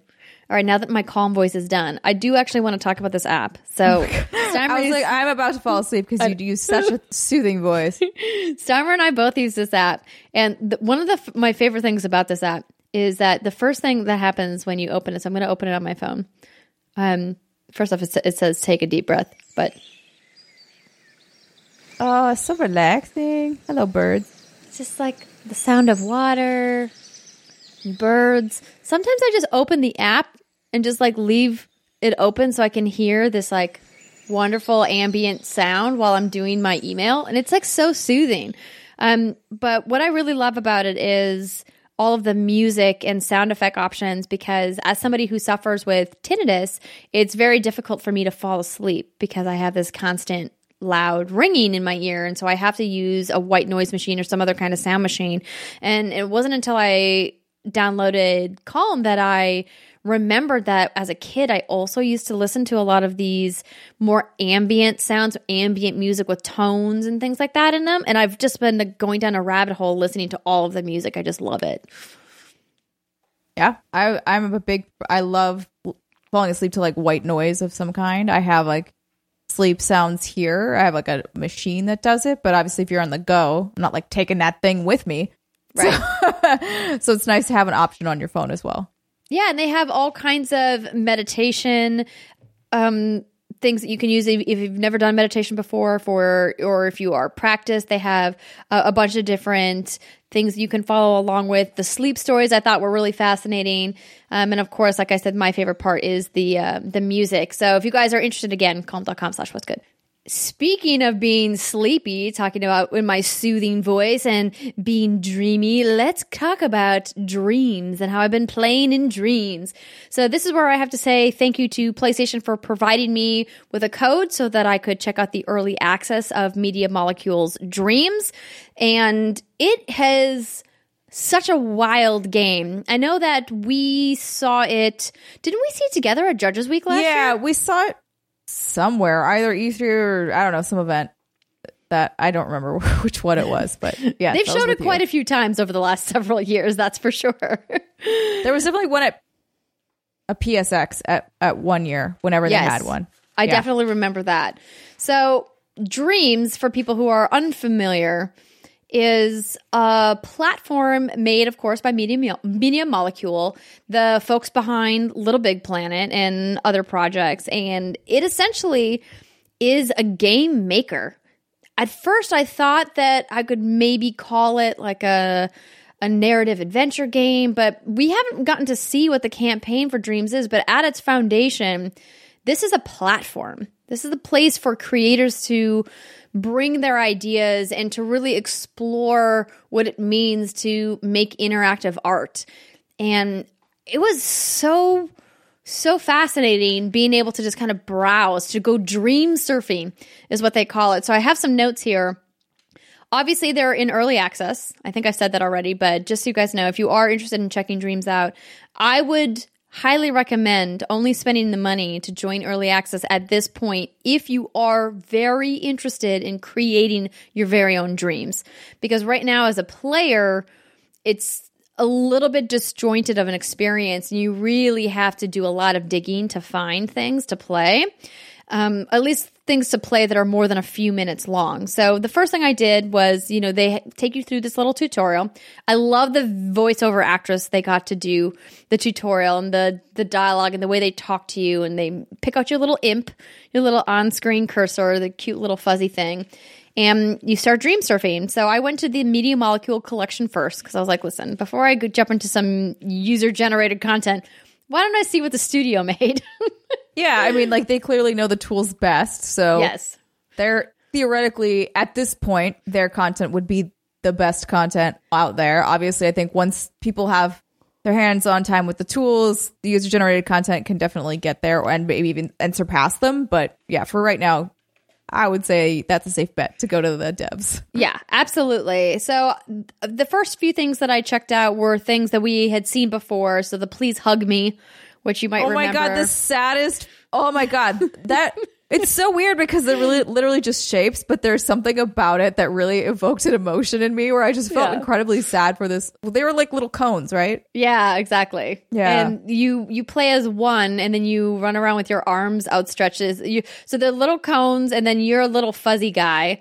You're like, somebody please hug me. And as you approach them, they all back away, and they all like back off the edge of this platform. You're on like a floating island until you're just there by yourself because they've all then- like, jumped off the edge. They all jumped off the edge. So like all these people do not want to hug you. And then at the end, the only way I'm pretty sure to make it move on to the next thing is for you to jump off yourself. Or did Yeah, you not so- have to? So in this version, I did not. I tried Oh. to jump off, but it just kind of like did like a slow fade to Oh, black. really? Okay. Yeah. So when I played it, like, or saw someone play it, like, a while ago, it was more of like, number one, that you weren't fuzzy at that point. I think maybe they they altered it. It was just a bunch of cones. You were a red cone, and like the others were all white. The others were a bunch of cones. Yeah. yeah, and like so you would go to the other ones. They would all jump off the cliff, and at the end, it was just like, well, what do I do now except join them? Yeah. and like you jumped off too, and you're like, oh my god, that's so sad. It is very poignant and Yeah. emotional for sure. Um, so another thing I played was Hammer Panic. I had played this. This is a two player game where you play a little hammer and you just essentially use your face to like hammer stuff into the ground, and the goal is to like hammer more things and hit more objects. So it was a cute little um, PvP game. And then I played this thing called Ferrovium, which is maybe reminded me of the side scrolling space shooters of, of yore from like the 90s and like PC era. Essentially uh, piloting a little ship, just going across the screen, pew pew pew, shooting stuff, and then. But the cool thing is that you can turn around and go back the other direction, um, and you have to kind of go up and down the level, avoiding contact. So that was pretty cute.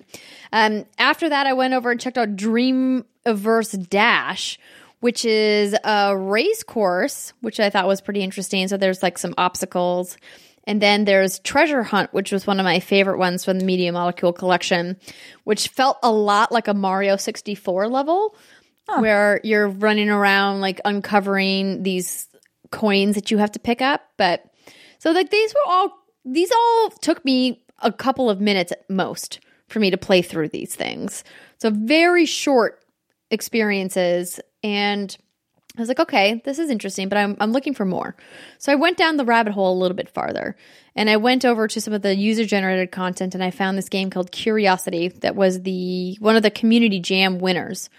And it was interesting. You play as a robot and you kind of go through this world that's just very barren and has some rocks and you just walk across it and you arrive at this destination and then there's like this philosophical quote that comes on screen and then it's over. And I was like, that was weird.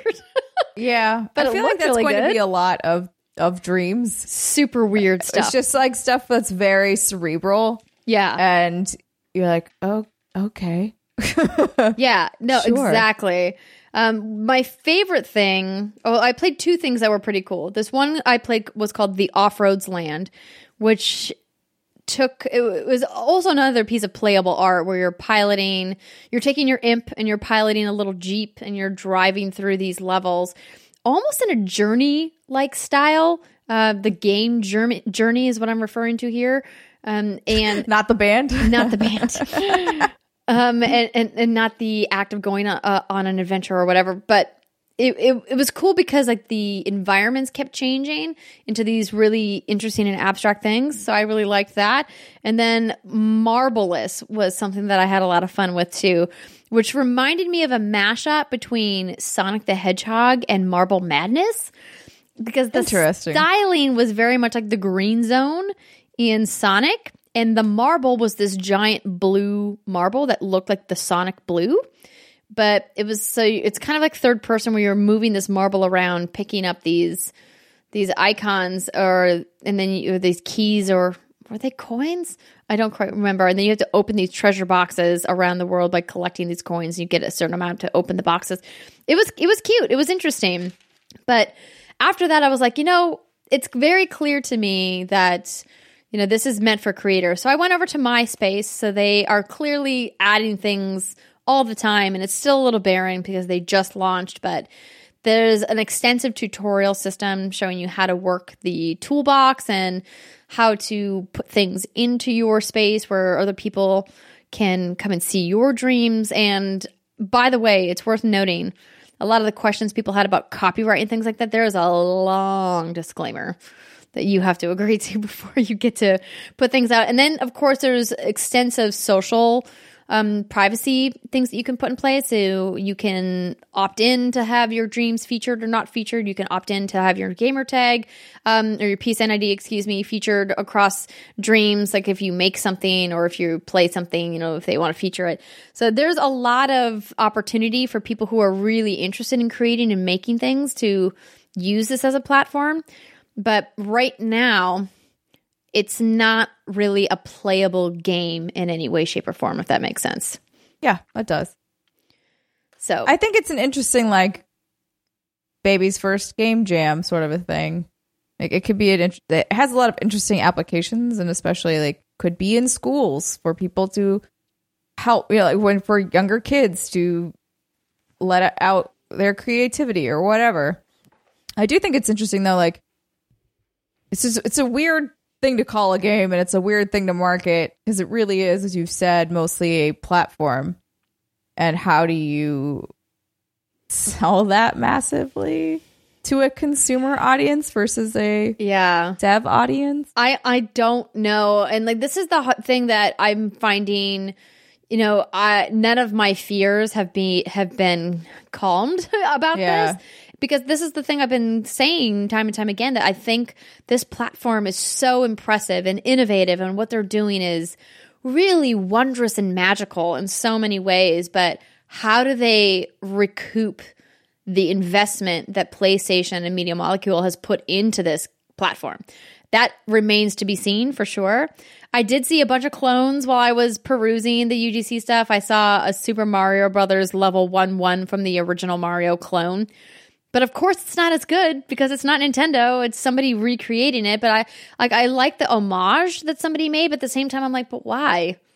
Is it just to see if i you mean maybe it? yeah I guess. to test yeah to just see how everything works because like it's easy to it's easier if you're getting started to to copy something else and be like, okay, I'm going to see if I can make this and figure out how to do this to just figure out how the tools work. Sure. Um, so I can definitely see that. But then that kind of, if you agreed to like not copyright, like to not use copyrighted materials, and then you're using Super Mario. Yeah, I feel like it's going to become a, a, a bigger and bigger problem for them as they go through. Clearly, they went through some of these issues with Little Big Planet, but it's not going to be to the extent I think that they're going to experience with Dreams. And of course, the PT um, rebuild that people had talked about um, when it was still before it went into early access. That that was in there. There's a bunch of cool stuff. So if you want to just go tinker, if you're a tinkerer, this game is definitely up your alley. As I mentioned, this is still very early access. So lots to keep an eye on on the horizon for Dreams from Media Molecule. Um, all right. Before we jump into the division, I want to let you guys know that I got a couple pieces of hardware here that I want to show off. So, first things first, if you don't follow me on Twitter, you might have missed me show my Switch How'd you Fix. get your name on that? So the kind folks over at Switch Fix um, gave me this after I heard that they made them for the folks at Kind of Funny, and then they made one for Jared, and Jared no longer works at Kind of Funny, and I was like. Why didn't they make one for me? I feel super left out. They heard me say I felt left out, so they sent a prototype over to me. So this is the Switch fix. Um, I didn't bring my Switch out like a dum dum. Oh wait, there's a Switch right here. Hold on. I mean, so if you are just listening Aha! and not watching, I have a uh, Switch here in the it's studio. basically a cradle that you would take the screen out and put the screen in one cradle, and then there's like a hook on the bottom there you For the Pro put a controller. pro controller. Right. So, So the key is, yeah, exactly. So you take the Joy Cons off of your Switch. So you just have the screen, the body of the Switch, and then it slides into this bar on the top of the Switch Fix. Oh, don't break the Sorry. switch. no, it's good. Uh, this is very sturdy, by the way. Uh, But also, this is still just a prototype. The final materials will be will be different.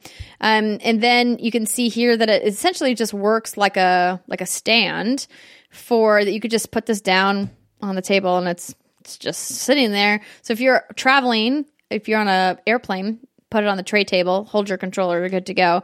Or I don't think I have my Pro controller out here. Um, I have the the CR40, so it doesn't. It's not designed to hold this controller, so I'm not going to put it in there. But um, essentially, you put your Pro controller in the bottom because the idea is that you want to be able to have the screen closer to you while ho- using your Pro controller instead of using the little Joy Cons. So um, Yeah. I just Helpful say, for more precise games like Celeste if you are traveling with it. Oh my gosh, if I had had this when I played Celeste, it would have saved my life. But I played it with the Joy Cons and I beat it. Oh my god. Um, Rip so your thumbs. if you want to see some closer photos, um, getswitchfix.com is where they're taking email signups. They are getting ready to launch their Indiegogo. And um, so I just want to say thank you to them for sending me this prototype. I'm going to do some tests with it. I've got lots of flights coming up in the next couple of weeks. So I will uh, give you guys an update, but I just wanted to show you because it was really it's Yeah, really no, cool. it's really cute. And I, I like the idea of this because I, I normally just keep my Switch the way it is because I want it to be more portable. Um, but that's it seems interesting. I will borrow yours and see how I like it. You should. Um, and then I also have the Astro Gaming C40 PlayStation and PC Pro controller. So this is a really amazing piece of hardware, and I haven't quite finished um, doing my test run with it. But I'm sure you guys have seen lots of unboxings over the internet. Um, I'll post some some. I think I posted a GIF already of it. But for people who are listening, essentially, this is a, a one stop shop for people who want options with their controller. And like I mentioned, it works on PC and it works on PS4. Xbox One has the Elite controller, and this is really Astro's answer to the PlayStation 4 not having that as a as an option. It's got the the touchpad in the middle, which is of course, you know, one of the iconic features of the DualShock 4. It's got a bunch of switches here that you can move around to toggle how um, shallow or how um, deep you want the triggers to go. It's got extra buttons on the back for if you want to use different finger movements for those. And of course, the configuration with the joysticks and the D-pad are modular. I'm not going to disassemble it here on camera while we're talking, but you can take the faceplate off with the screw system that they have, and then you can move them around. It's not as easy to just pop them off and, and pop them on as some of the other Pro controllers that we've seen over the years, particularly the Xbox One, but it's nice and sturdy. It's soft. I really love the styling of it. Um, from what I've played so far, it's got great battery life, which is a huge huge boon over the DualShock 4, which we talked about, you know, earlier on in the show. Um, my one complaint that I've had so far with it is that because of all of these amazing pieces of functionality in the buttons and the way you can customize it, my PlayStation has had some trouble recognizing some of the inputs. And so I have to go in and, and fiddle around with the software because they allow you to really fine tune the triggers so I could push it down just a very specific amount. And because of that, because I didn't set it up properly in the software, I think the PlayStation's just not recognizing it. So instead of doing a full 100% push, I could do like a 10% push and it would still input recognize it, but I haven't set it up yet. But from what I played with it so far, it's very nice. My the only thing I wish was that it was just a tiny bit smaller because I have very I was small about to say it, hands. it looks kind of large. It is Like- so it's bigger than the Xbox One controller slightly. Oh. So, and Okay. that's important to me as somebody with small, tiny hands, and you also have small, tiny hands. Yes, I do. Um, but the longer I played with it, you know, obviously the more comfortable I got, and it's a nice alternative for people who want to play on their PlayStation, but like the offset option on the controller that is obviously iconic with the Xbox One controller that you can't get on the DualShock. Um, but yeah, it's nice. So thank you to Astro for sending this over. Don't worry, I'll be doing some more testing and I'll follow up with you guys on it. But the battery life is really the thing that I'm very excited about. Yes, battery, give it. All right, so Steimer, mm-hmm. we played the Division Two together. It was We- glorious. Did. It was nice because you boosted me so many levels in a very short period of time. And I was like, oh, thank God. This is what I've been waiting for. because, like, I hadn't, I was like, kind of dipped my toes in. And, but I feel like you and I were, were not synced on times we were playing, or I just hadn't texted you about it. And I was playing by myself. And I was just like, I don't want to play this game this way. I don't want to play this game alone. That's not why I play games like this. I play them to party up and like have a good time. So you and then who did you bring in? I forgot already. Um, so we were playing with some of the agents of WGG. We were playing with Solid Snake Ocelot, who made the What's Good Guardian shirt, and Renjamin. Yes, they were great. And so we had a, a lovely time and we just ran through a bunch of the content that I had, um, like all the story missions. And it's, what I loved most is ba- like it lets you cheese the whole way in the sense of um normally if I was doing this alone or even with somebody, you'd have to like run through all the areas to get to the checkpoints to get the things. Um, but since they all had them already, they just went to the checkpoint or they went to like the, the area on the map and I could just teleport to them. So I didn't have to go through all the bullshit of like running around the world. And I was like, ah, yes, this is how I want to level in this game. I went from level four or five to level shit. What am I, 12 or 13 now? I don't remember exactly where we left. I think you went around from there. six to fourteen. I think that was what it was. I think it was definitely five. I was level five, Okay. five to fourteen. Um, so that was awesome. I was like, hell yeah! it's like screw sitting here and leveling really slowly. No, thank you. Um, yeah, and doing that stuff solo can be quite tedious, especially once you eclipse like level seven or eight. The some of the missions become really challenging to do solo. Yeah, I mean, as somebody who's not that this is precisely an MMO, but as somebody who has grinded levels in an MMO a lot in her past, um, because I have uh seven level eighty characters in Guild Wars 2. Like, it's just not a thing I feel like doing anymore. I don't want to do it. I've done this before. I want to get to the end game. That is where the meat and potatoes is usually, and so to me, a lot of the other stuff is just like, eh.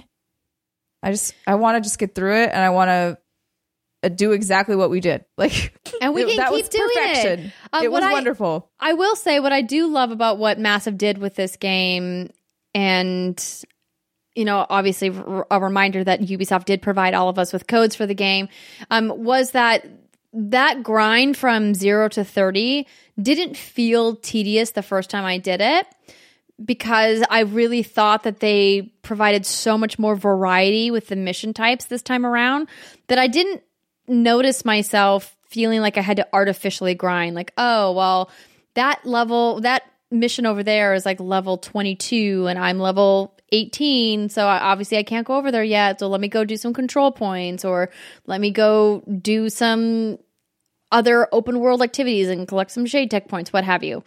I did like that it felt really evenly paced, but of course, the end game is so good in this game, and I'm really looking forward to what they're going to add. What I thought was really fantastic is when you hit, you know, that level 30, is they really open up the map in a new way and bringing Black Tusk in as a new faction in addition to the other three and revamping the missions in a different way. It's like they really did a lot of things right. That said, there's still a lot of bugs in this game, man. I mean, there was just a few T poses we saw. they the latest patch helped out with the T poses quite a bit, but they still exist. But I mean, I'm still getting the same audio bugs. I'm still getting some progression bugs. Um, definitely getting um, some pop in and pop out textures happening quite frequently, and they're going to continue to patch that as we mentioned in the news section. You know, they're delaying the raid to try to get some of the balancing right because now that I'm in the end game, I'm officially gear score, I think 499. Yeah, that's what I saw on all of you, and I was just like, oh fuck.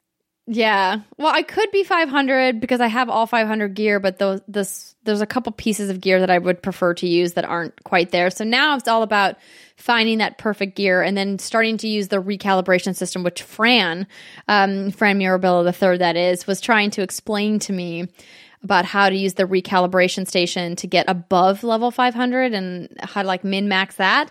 And I'm just like, oh man, I don't know if I'm ready for that yet. So that's yeah, that sounds like work. Yeah, indeed. But it's been fun. I, I've been exploring some of the other skills that I haven't really used before, and I've been exploring some of the other specializations, but I just keep coming back to the things that I know and I love. Which is which means that, you know, that's some good game design there. And even though I'm a little bummed that they delayed the raid, I'm actually kind of glad because they was supposed to launch on the same day as Avengers Endgame, and I was like, no. You're like, which do do I go to the movie or do I stay in my house? Oh, I definitely go to the movie. Yes, I, but I'm uh, I'm not staying that day one. oh, you're not. No, I don't want to deal with. I don't want to deal with that. I don't want to be around that many people. Oh, dude, I'm so I'm so hyped. There's like 20 of us from Kind of Funny going. I'm like really excited about it. Um, but this is not an Avengers Endgame discussion. We're talking about the Division Not Two. yet. Um, but I do love that they're giving a carrot to players by doing daily and weekly missions, and that they're rotating, you know, where the invasions are, and now bringing in exotics. Some of the things I talked about with the clan was that I'd wish that because this is a looter shooter, that they'd made some of the exotics easier to obtain. I'm 90 hours into this game, looking at my UPlay stats. That's a ton. That's a lot. And and at this point, the only game that I've played more this year is Destiny 2. Um, and so for me, I, it's possible I may have even played the Division more. No, no, it's not possible. Um, but For just this calendar year, maybe. just this calendar year. Oh, it's Yeah. possible. Yeah. I guess that's true. And I just, I, I want something else to chase and something else to go after because now I have a couple guns that I like, but they don't really have a lot of personality. And this is the thing that we came back to. And uh, this is indicative of the franchise being set in the Tom Clancy universe and having it to be ground in reality through Tom Clancy's IP and narrative. And I understand that, but But like, have a little fun. Good God. Yeah, put a little flair on it, you know, sprinkle Yeah. some glitter or something. I don't know, Yeah, like give me a sparkle gun. but they're What bringing a the gun that shoots glitter? they're starting to bring that would be oh my gosh that'd be amazing or at least a glitter effect that you can mod That's what I'm into saying. Like the bullets would appear as glitter. So just be like, blue, blue. And then maybe like your grenade is just, blue. It's like, That would be so awesome. There are some time. cool effects. I am holding out hope though because Ubisoft has shown with their other games and services that they've done really cool things with cosmetics later on in post launch. So fingers crossed. Hopefully, yeah. I think that they could. Come on, Tom Clancy. Give us something fun. Yeah. Tell me something good. Um, all right. To wrap up the show, both Steimer and I have been spending a lot of time playing Days Gone, another game that was provided courtesy of PlayStation. However, we can reveal that we're playing, but we can't say anything about it yet. Uh, the embargo is going to lift next week. So, on next week's episode, there will be some thoughts about it. Um, I'm still trying to figure out how I'm going to get on that episode because I'm going to be at GamesBeat Summit. We'll, Oh no. We'll maybe figure something out or record a special segment or something. But we are playing and we have thoughts. We just unfortunately cannot tell you about them yet, but they will be coming down the pipeline. And of course, Mortal Kombat 11 is coming next week as well. It's going to be a good one. Um, but that's going to do it for the show for this week. Unless Steimer, you have some final thoughts you would like to add about something else that you were playing. I, I, I nothing. No, just Days Gone, which I can't talk about yet. Exactly. So, in order to make sure we don't spoil anything, we're going to say adieu. So, thank you everyone to tuning in to the show. Thank you to all of our new patrons and, of course, our Patreon producers. We love you guys. Patreon.com slash What's Good Games. If you'd like to get involved, don't forget April 27th will be our Patreon streams for the month of April. We've got some really fun postcards coming your way, and it's not too late to sign up if you get in in the next couple of days. All right, I'm- everybody. Really good. Like I just have to say, yes. I put a lot of effort into this one. Uh, you may think it's a Britney joint because of the way the art looks. It is not. It is a Steimer art masterpiece. They are so cute. Do we want to say what they are? We could probably I feel say. like we should. I honestly thought about just putting a picture on, like, so people, if they wanted it, like, would get in at the tier. I don't know if that's bad or good. I think it's good. Well, it we can at least say that like a lot of you have tweeted us over the months that What's Good Games has been a thing about us being the Powerpuff Girls, and so Steimer just decided to make it happen. She Yes. drew us as the Powerpuff Girls. I did indeed. It's really cute.